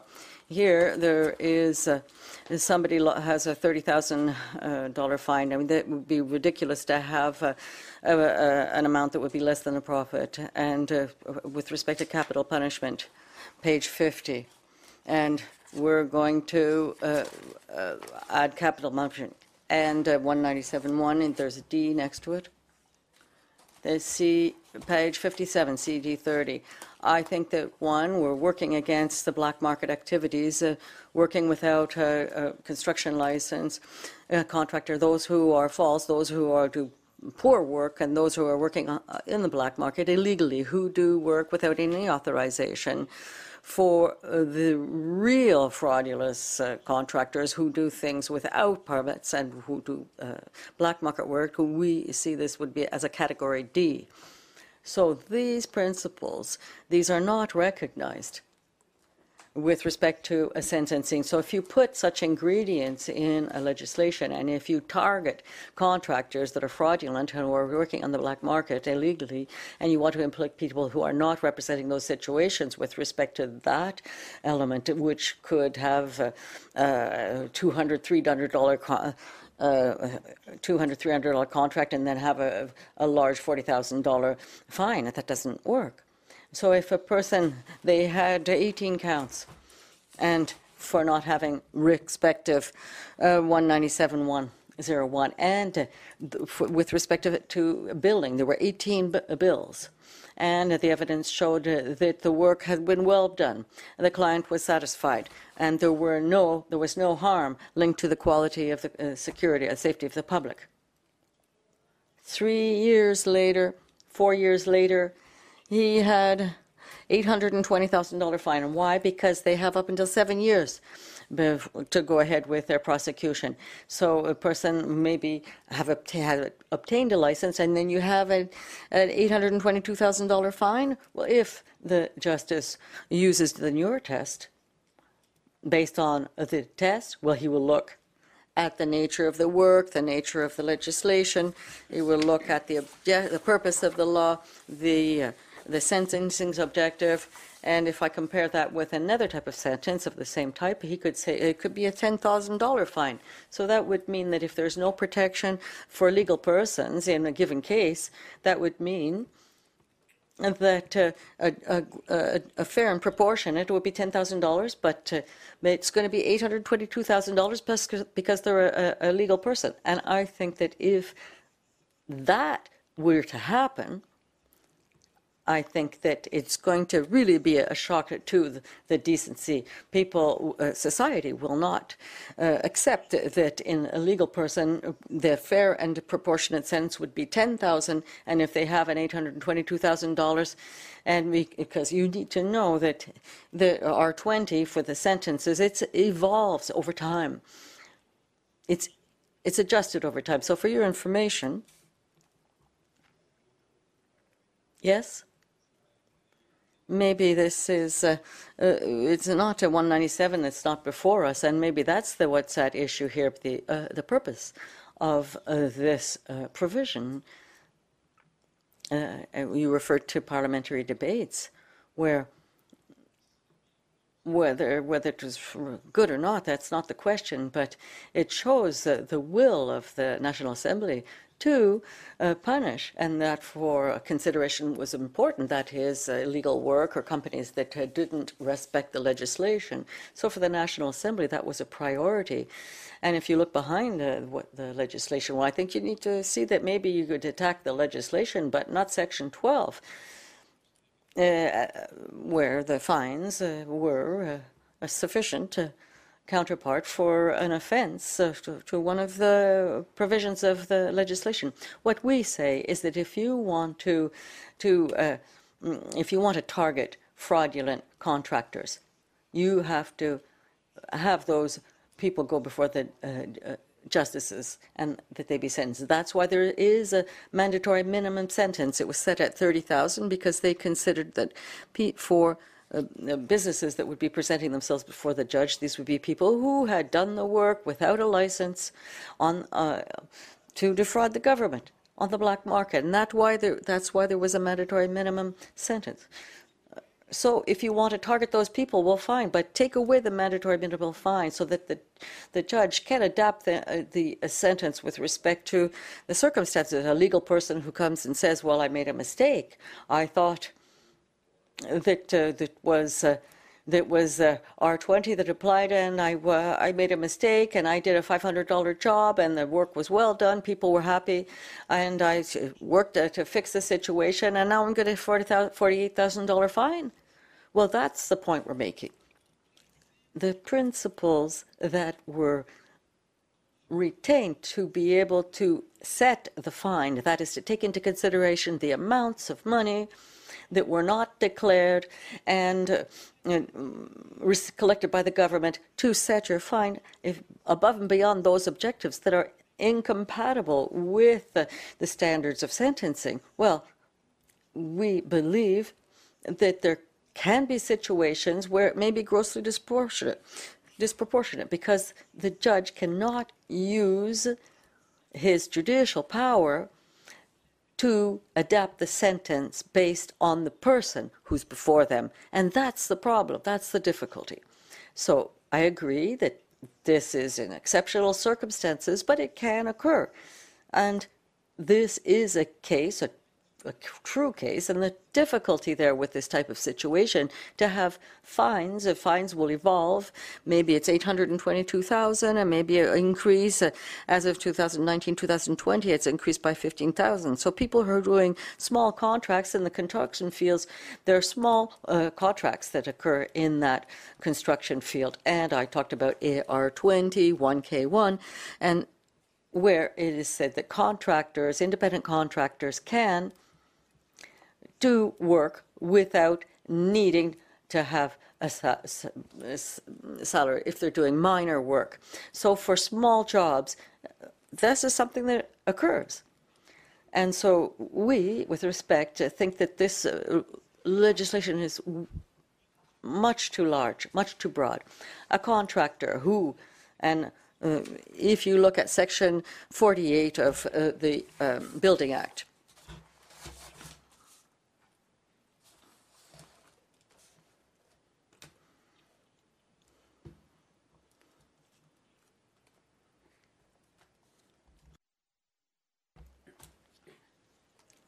Uh, this is uh, section 46. Uh, no one can uh, do cons- construction work, and we can't believe that uh, they can do that if they don't have a license to do so. If you publish publicity in the newspaper and you make an error and you say that you're a contractor because you're proposing to do repair work, renovation work, and that you don't have your license, even if you don't do the work, any work, you still have a $46,000 fine. And if you have three, well, you'll be at 130,000. And there is, there has been no contract.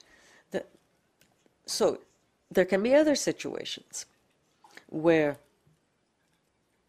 the person may make an offer. Maybe there could be an offense because you made a, an offer. You may have a forty-six thousand, and then you did some work without a license, and they're going to put, put add you another forty-six thousand dollar fine. So you're going to find situations where you have a five hundred thousand dollar, and it'll be up to ninety-three thousand dollars in fines. Well, this may be unfair, yes, but is there an attack on human dignity? Well, we, with respect, believe that human dignity, as uh, Justice Bélanger has said, this is a value that underlies Section 12, but it is not necessary to invoke a protection with respect to Section 12 of the Charter. And I would refer you to CIP, Justice Stevenson, who said that it's not necessary to prove that there have been has been uh, an, uh, an attack on life and security and the human dignity liberty and security. Section 8, uh, right to privacy.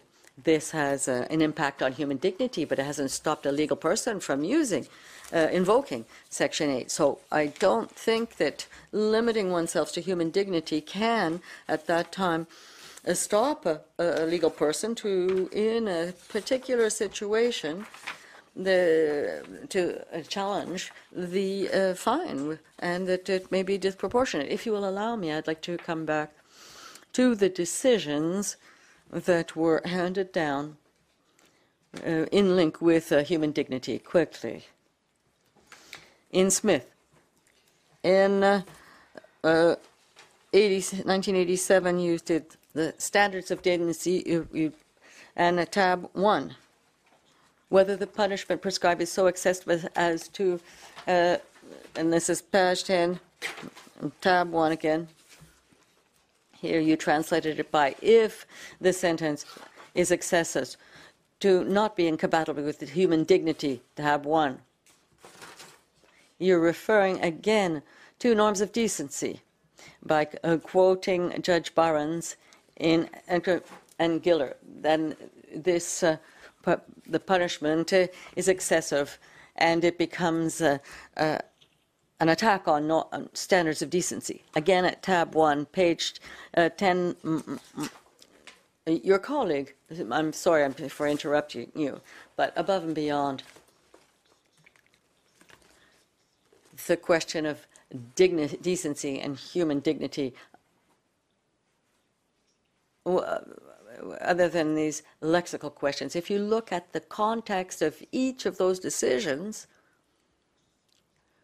the means uh, of the reasons to brought it together and overall, it is uh, the attack of a physical person. Think about Boudreault, and I'm sure that in your list you must have Boudreault on your list.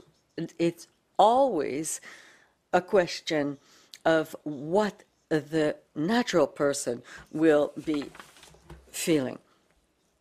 So I think we're we're losing the context because we're too stuck on the words with respect to Justice Kasirer. In Luxton, the standards of decency was translated by, uh, uh, there's no mention of human dignity here, we speak only of standards of decency. And it's not in Martineau either. And there's also in Ghost, there's this, they talk about standards of decency. You didn't talk about human dignity. And you translated, in Luxton, you spoke about uh, our standards of decency. I don't deny anything you're saying, but I'm saying if you look above and beyond the choice of words within the text, if you're looking at the context of each of those decisions, is it not true that we are characterizing decency or dignity, that these are attacks on a natural person, person, person.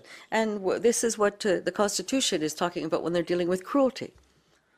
My position as Justice Belanger uh, uh, indicated in their decision, a sentence can be cruel. You have to look at how severe it is within its context, and you have to link it with the, the question of proportionality of the sentence. And it's in that uh, context. For me, the Charter, I think, it has to be interpreted in uh, in an evolving way by taking into consideration the social reality. Human dignity, I agree. Uh, I believe it's an important value that is covered by Section 12, but it is not limited only to human dignity. You're referring in your judgments uh, to the standards of uh, sentencing when you say that that the justice cannot make a fair proportionate sentence because of certain precise circumstances, well, the norm, uh, the standards of sentencing are important. Why? Because it underlies the values of justice and the proportionality of the sentence and the trust of the public in the justice system. And with respect, we can't see a situation with respect to a legal person if the minimum fine is one million and and if it were $1,000, the fair and proportionate sentence, you can't tell uh, the society that there's no protection because there's no human dignity. But with respect, I don't think that this would, would be accepted. If we follow your reasoning, for your client, maybe a company X, is say you, they have a, a, substantial fine. It could be a disproportionate or cruel fine, it could be called torture, whatever.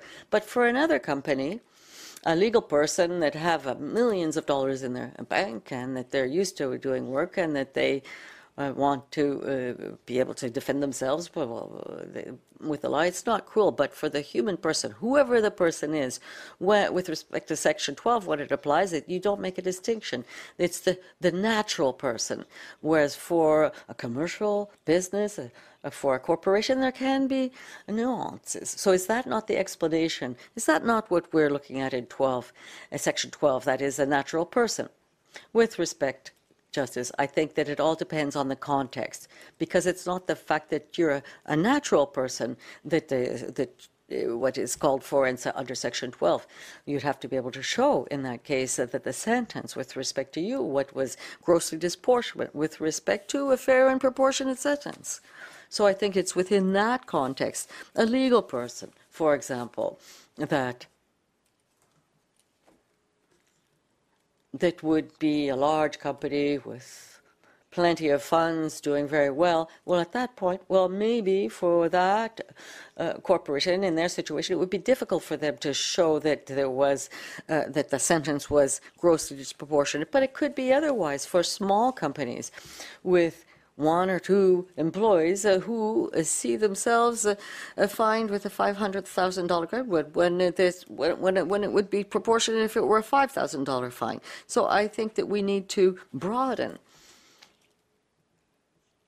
We have to broaden the meaning of of grossly disproportionate, unusual sentence. I think it needs to be mon- modernized, and I think that this was done in Smith because there they're talking about as a, a grossly disproportionate uh, sentence because of its effects, but they also talk about the possibility that a provision could be examined when you look at a hypothetical situation and reasonable situation.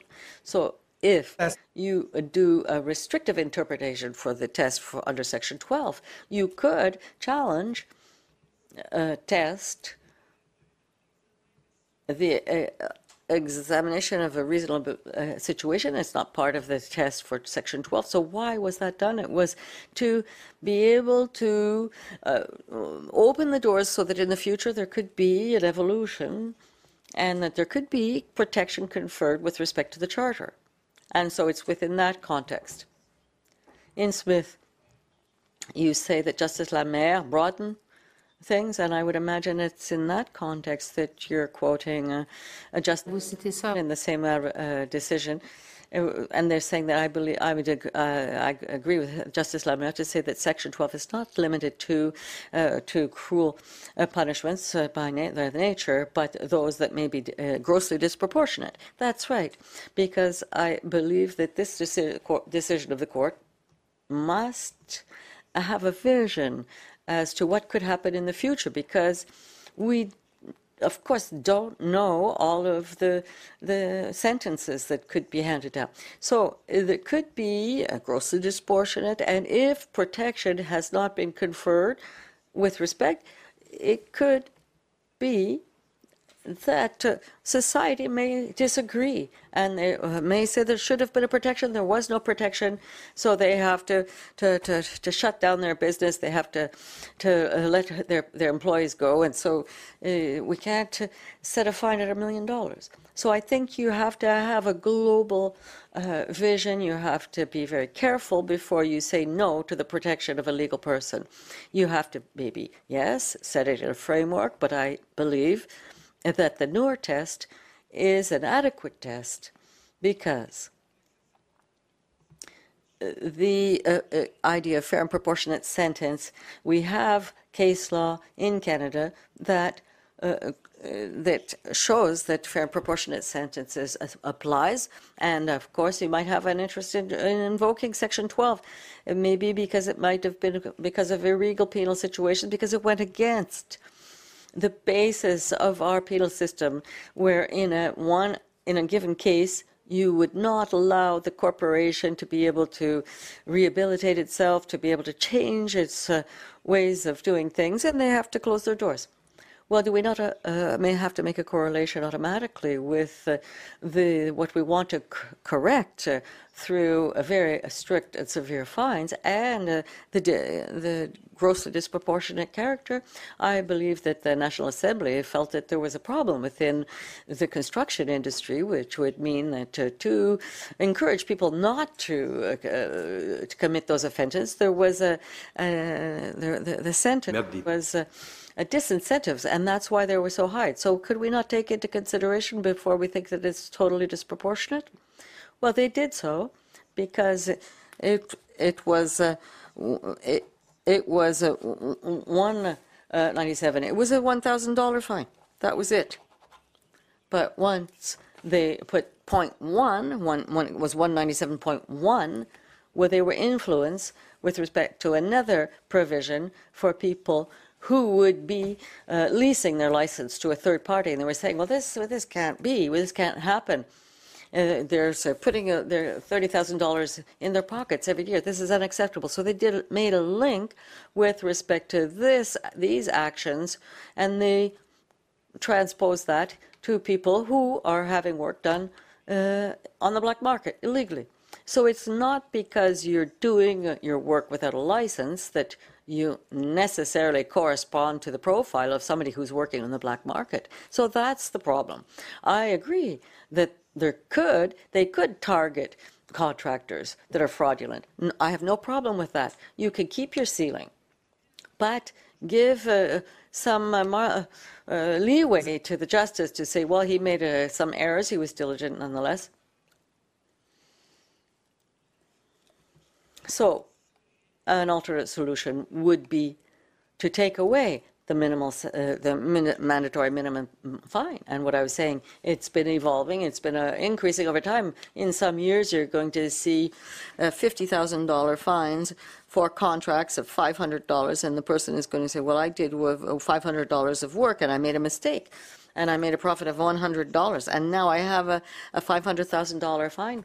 Well, if there are cumulative fines, as in the case where we have 18 counts, and you have 850,000, 860,000, and he does the Nur test and he says, well, I would limit that to $10,000. Well, if you say, well, you're not protected because not, it's not a question of human dignity. Well, with respect, I really don't think that it would be accepted by society. Why? Well, this is uh, uh, grossly disproportionate with, uh, with respect to its effects. As Justice Martin said in Boudreault, if we're not able to uh, ensure that a, a, a legal person could rehabilitate itself, could be pardoned, and that there could be reinsertion, well, in society. Well, that has to be part of a sentencing. It's as Justice Martin said, it goes against the fundamental basis of our justice system. So that, eh, I think, is where we have to be extremely careful. And I agree with respect to the regulation. It's going to, of course, uh, go case by case. We're not uh, challenging other laws, whether it's with respect to the uh, wor- labor, environment, health and safety. Well, this is not being challenged. We are presenting you uh, this R20 legislation.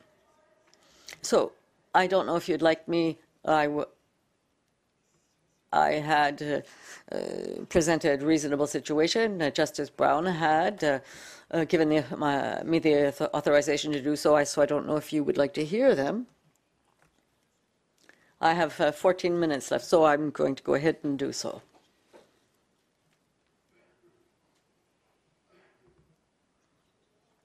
With respect, we mm, claim uh, that the sentence uh, the, to the respondent at uh, of 843 that it would be 843 dollars a fair uh, sentence uh, fine for our client. Why? Because I was I was saying we have compared the provisions of R20 and, and 197.1 and with respect, and it would be 843 dollars for my client. We don't have that evidence before us. No, but these are elements that I uh, bring forth from the, the judgment. What the judgment says, there's been an administrative confusion. My client was uh, doing cabinet work in kitchens. My client received a check by error, a bill, uh, and it was uh, deposited in their account.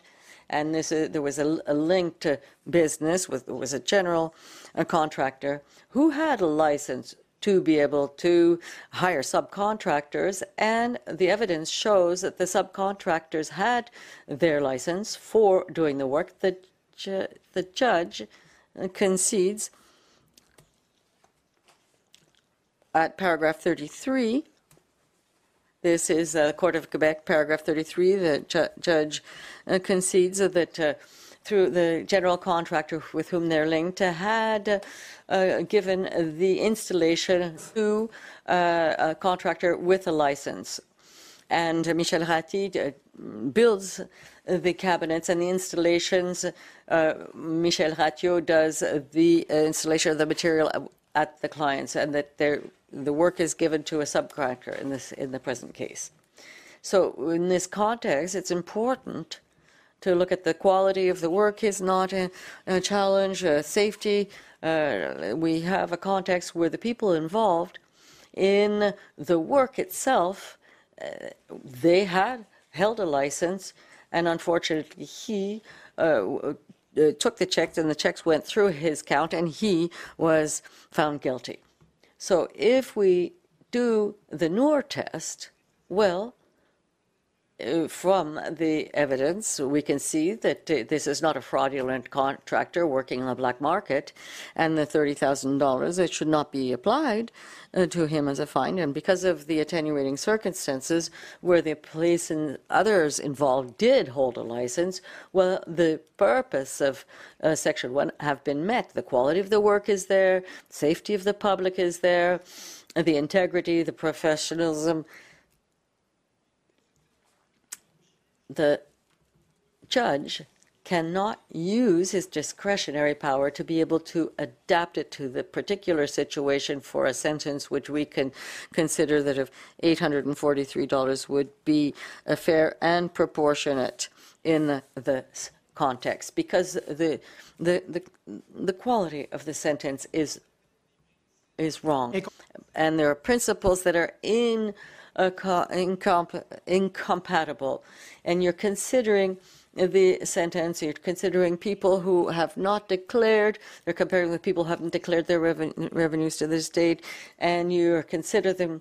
mm, So all of that should be removed. The fact that not not holding a license that is uh, valid, but as purpose, but the rest is irregular. So we're challenging that, and this is completely un, unfair and uh, uh, to, Dermot, to the sentence. So when you look at all of the incompatible incompatibilities with the norms of decency, with respect, I would say that the state is putting itself outside of the process, outside of the process. Paramètres ingrédients when your basic parameters are not compatible. So, question. So, nobody's contesting the fact that it is very strict, that the sentences in the cases before us are very, very strict in certain cases. But the question here isn't really that. It's to find out whether a legal person can invoke the protection of Section 12.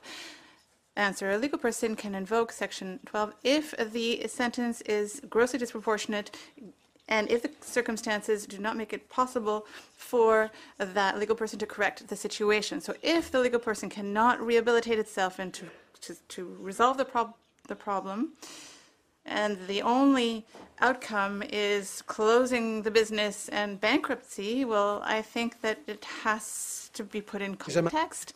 Uh, there can have a grossly disproportionate sentence that will lead to bankruptcy of the business and to all of the employees losing their job. So if you look at 197 1D, when it was introduced into the legislation, well, they took into account a number of factors that could be taken into account in sentencing. And those factors are in context,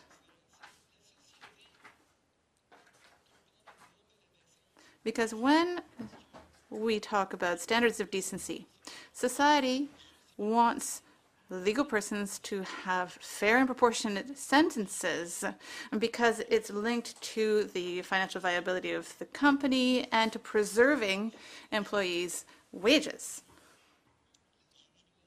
So that's what Justice Bélanger put forth. The dissenting judge, Justice Chamberland, said uh, that Section 12 has a broader scope. He says that in his decision, and he even talks about min- mandatory minimum sentences. And he says that because there, a legal person has no human dignity, I am not going to grant you that dignity. But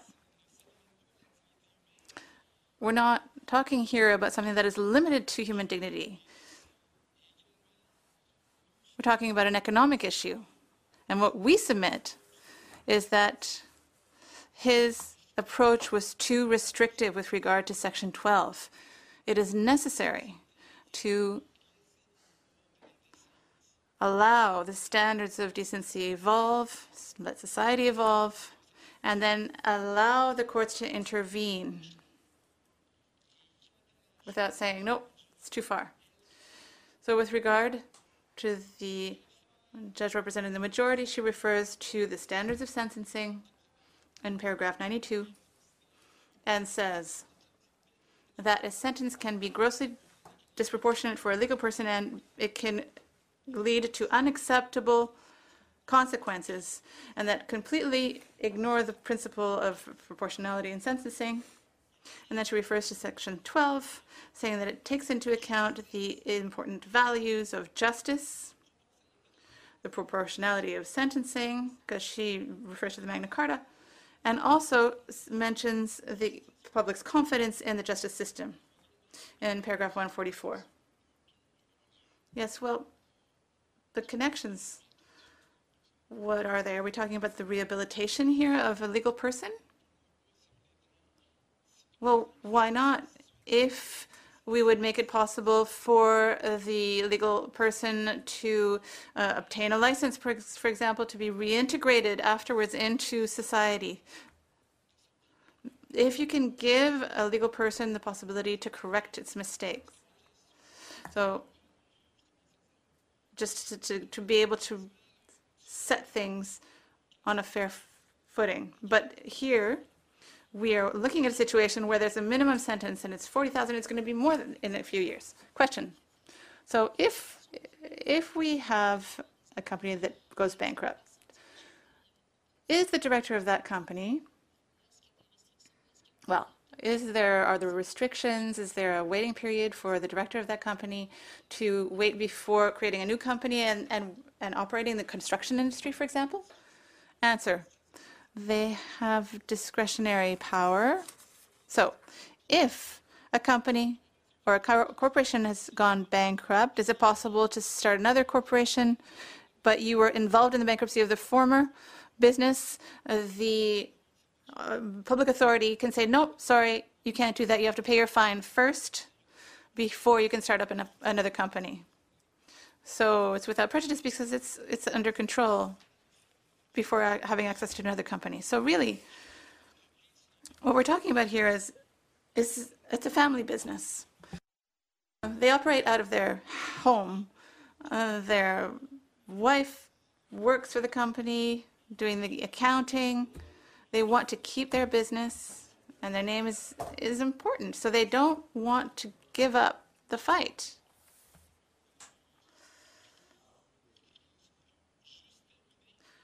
To conclude now, with regard to Justice Bélanger and the term everyone, what does Justice Bélanger say? She takes the standards of decency and of sentencing, and she says that both legal persons and natural persons are subject to the standards of decency and that the legitimate interests of citizens should be taken into account when interpreting Section 12 of the Charter and the word everyone. It should also take into account the rights granted to legal persons, 811B and 811D. And it should also take into account the fact that it is not necessary to establish that there is an infringement of life, liberty, or security to decide that Section 12 is invoked.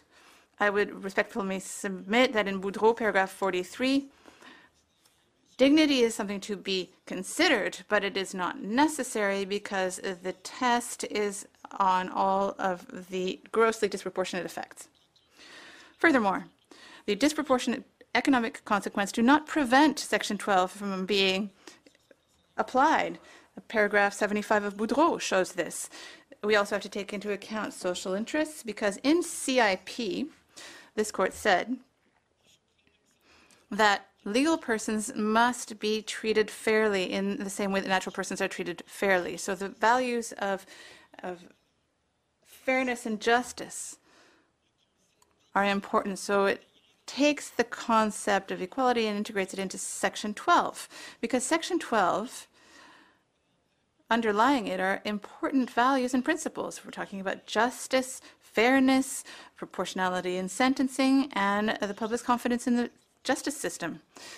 Trust is important and confidence. So that's why I am saying that with great respect, I think it could be dangerous for the future if the state has a margin of maneuver where it could have a grossly disproportionate effect on legal persons. And I would say that the evolving interpretation of the Charter protects the roots of the living tree, and that when you have a legal person, you have to, when you assess whether the effect on a legal person is grossly disproportionate based on its effects, you do not harm Section 12. Thank you. Mr. Mubayed?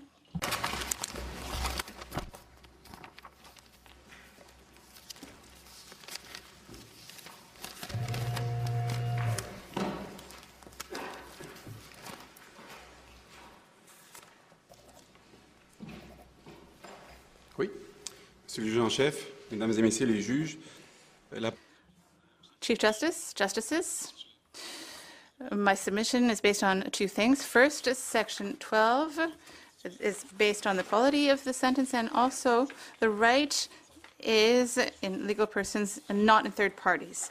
So, with regard to Section 12, it governs the quality of the sentence. And there was an important detail in Smith that I would like to bring forth and that could answer the question that has been asked a number of times this morning with regard to the definition of the word cruel. So, how can unusual, because we're talking about cruel and unusual punishment, so what about unusual? And that debate was solved in Smith um, by both the dissenting and uh, the majority opinions, because both opinions concluded that, in fact, the test was linked to uh, the concise formulation of a norm that had to take both words together or a compendious interpretation. So if we can't just go to the dictionary and look up unusual, um, we don't take the definition in the dictionary for cruel either. You have to look at the compendious formulation of the standard or of the norm, which is cruel and unusual. So they have to be interpreted together. With regard to the purpose, to a certain extent, all of the rights protected by the Charter arise from human dignity.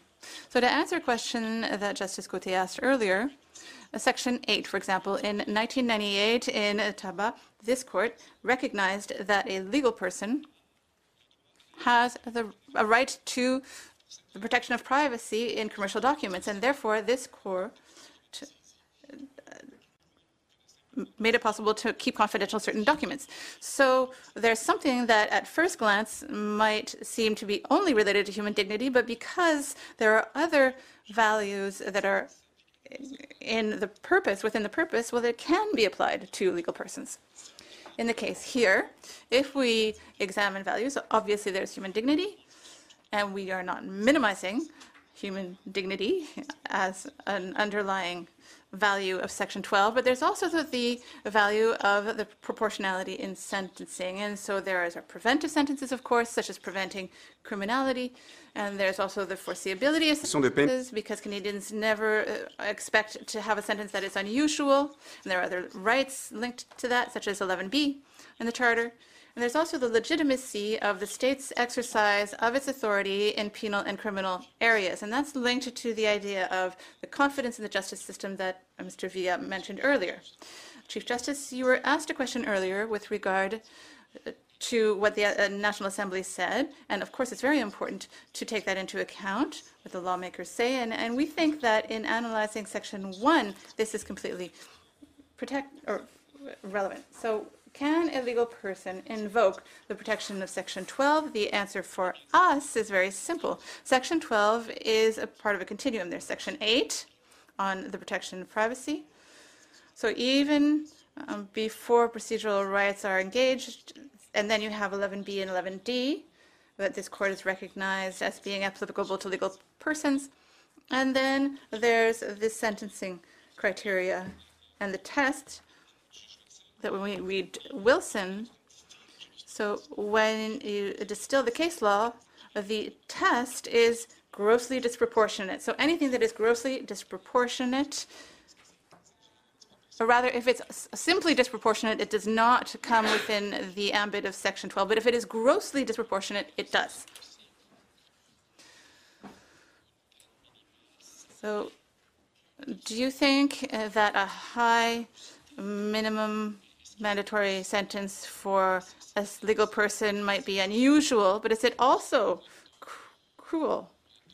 Because you were saying this compendious, that yes, cruel and unusual go together, but I'm, it seems to me that you're arguing more on the unusual na- nature of the sentence or penalty.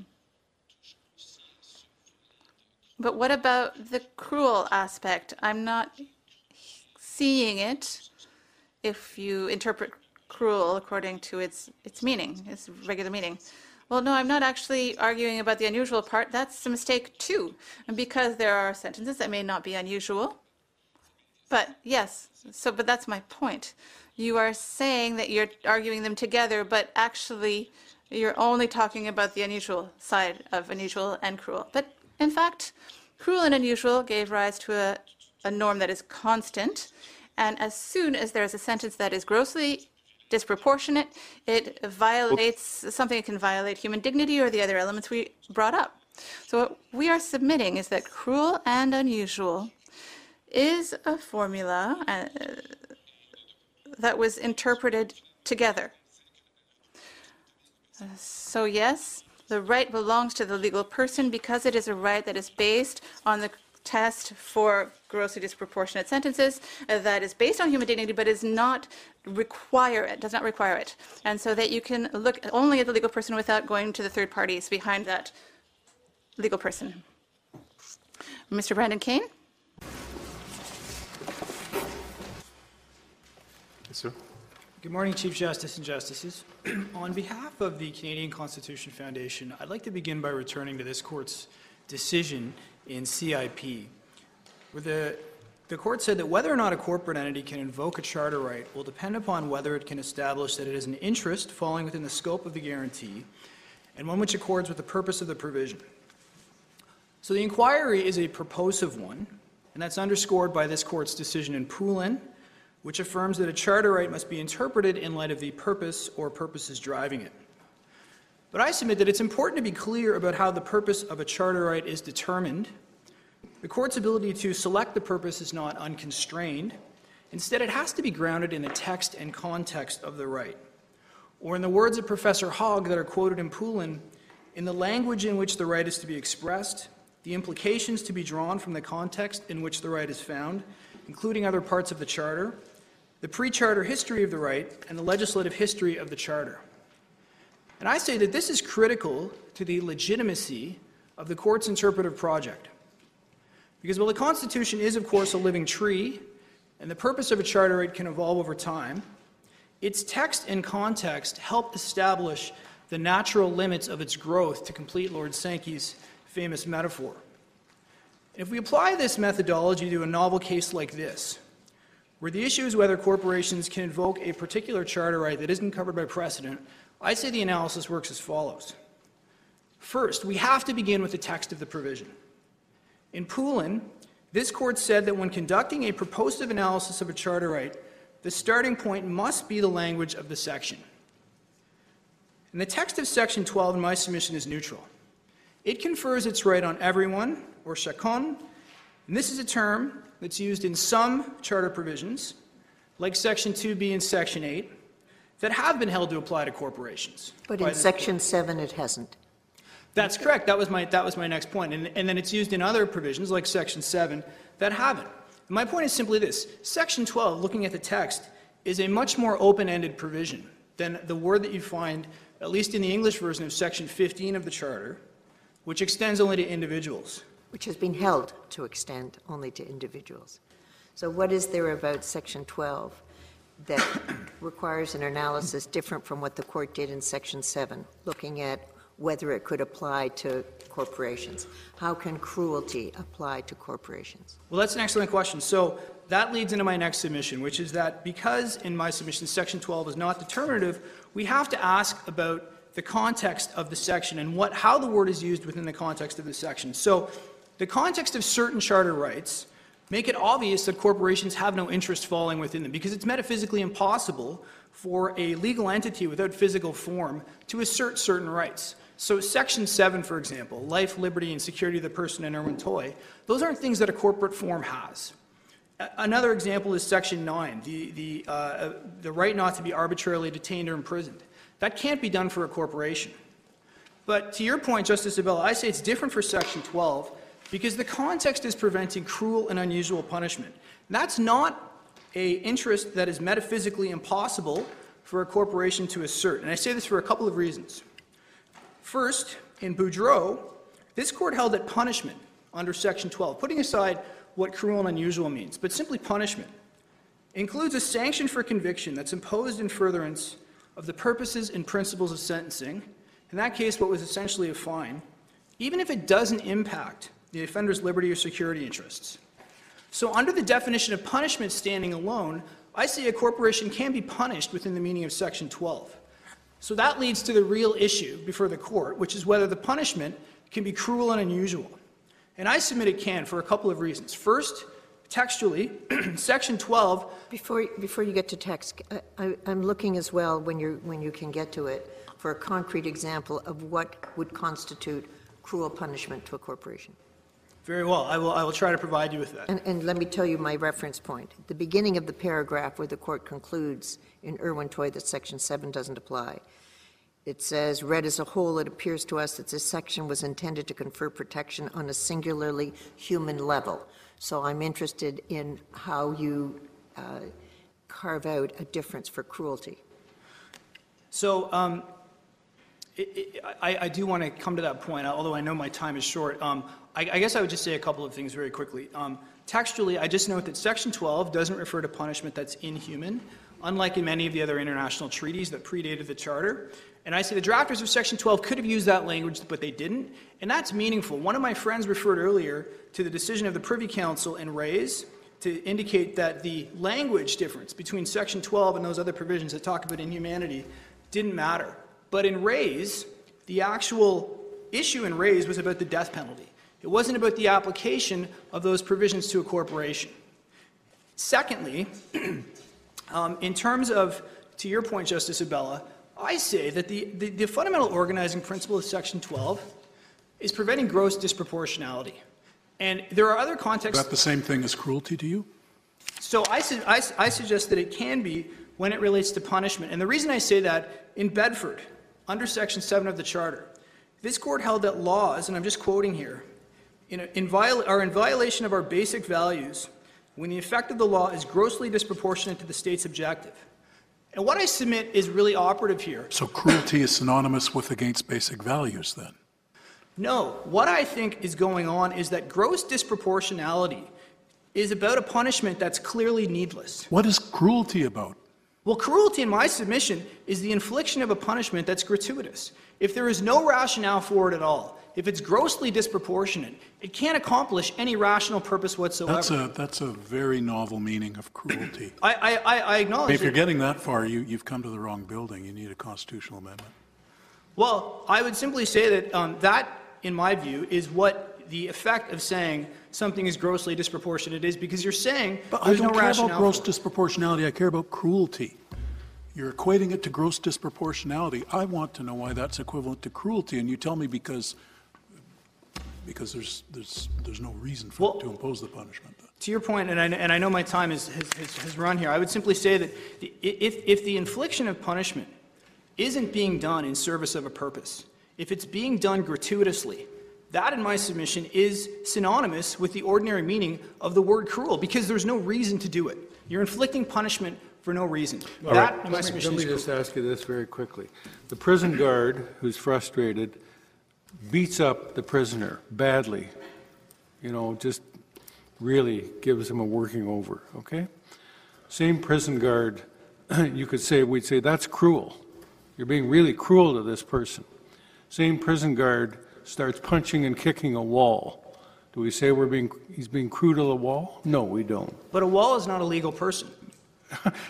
No, but, but, but the a wall is inanimate, just like a corporation is. but the scope of Section 12. Neither one has feelings. All right, final question by Justice Abella. Do you accept that cruelty, as it's been defined, uh, has a suffering component? No, I don't.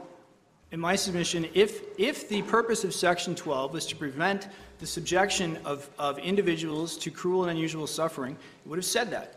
It speaks of cruel and unusual punishment. And, and punishment, sorry, Justice Bell, go ahead.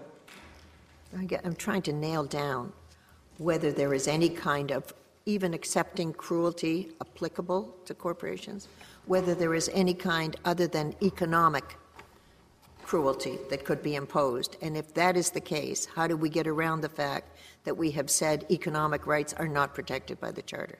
So the way that I would suggest to get around that is to say, Section 12 is, is first and foremost about preventing punishment that is cruel and unusual.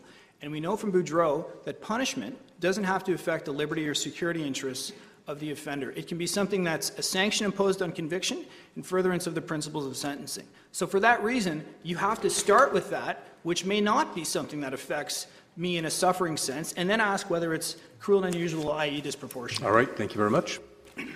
Réplique?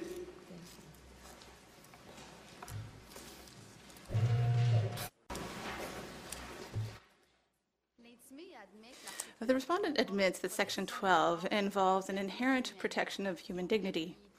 In fact, he says that it's one of the underlying values that is protected by that section. However, given that proportionality is one of the tests that is used for sentencing, according to him, that criteria should be the most important, preponderant, and would be the purpose of the protection under Section 12. So that means that protection of human dignity could be completely set aside. In fact, he spoke to you at length on the purposes of Section 197.1 of the Act, which he characterized as producing what amounts to a bad sentence. But at that point, we're not talking about the effects of the sentence under 197.1 that produces unconstitutional effects on his client. It's actually the characteristics of the sentence itself and the objectives of that sentence. So here, that what that means is that it's the act itself that is on trial, rather than looking at the effects of the sentence on the respondent. So, according to him, the standards of decency make it possible for him to examine the purpose of the, lawmakers, and because they don't fulfill the principles of proportionality in sentencing, then it would be run counter to Section 12 of the Charter.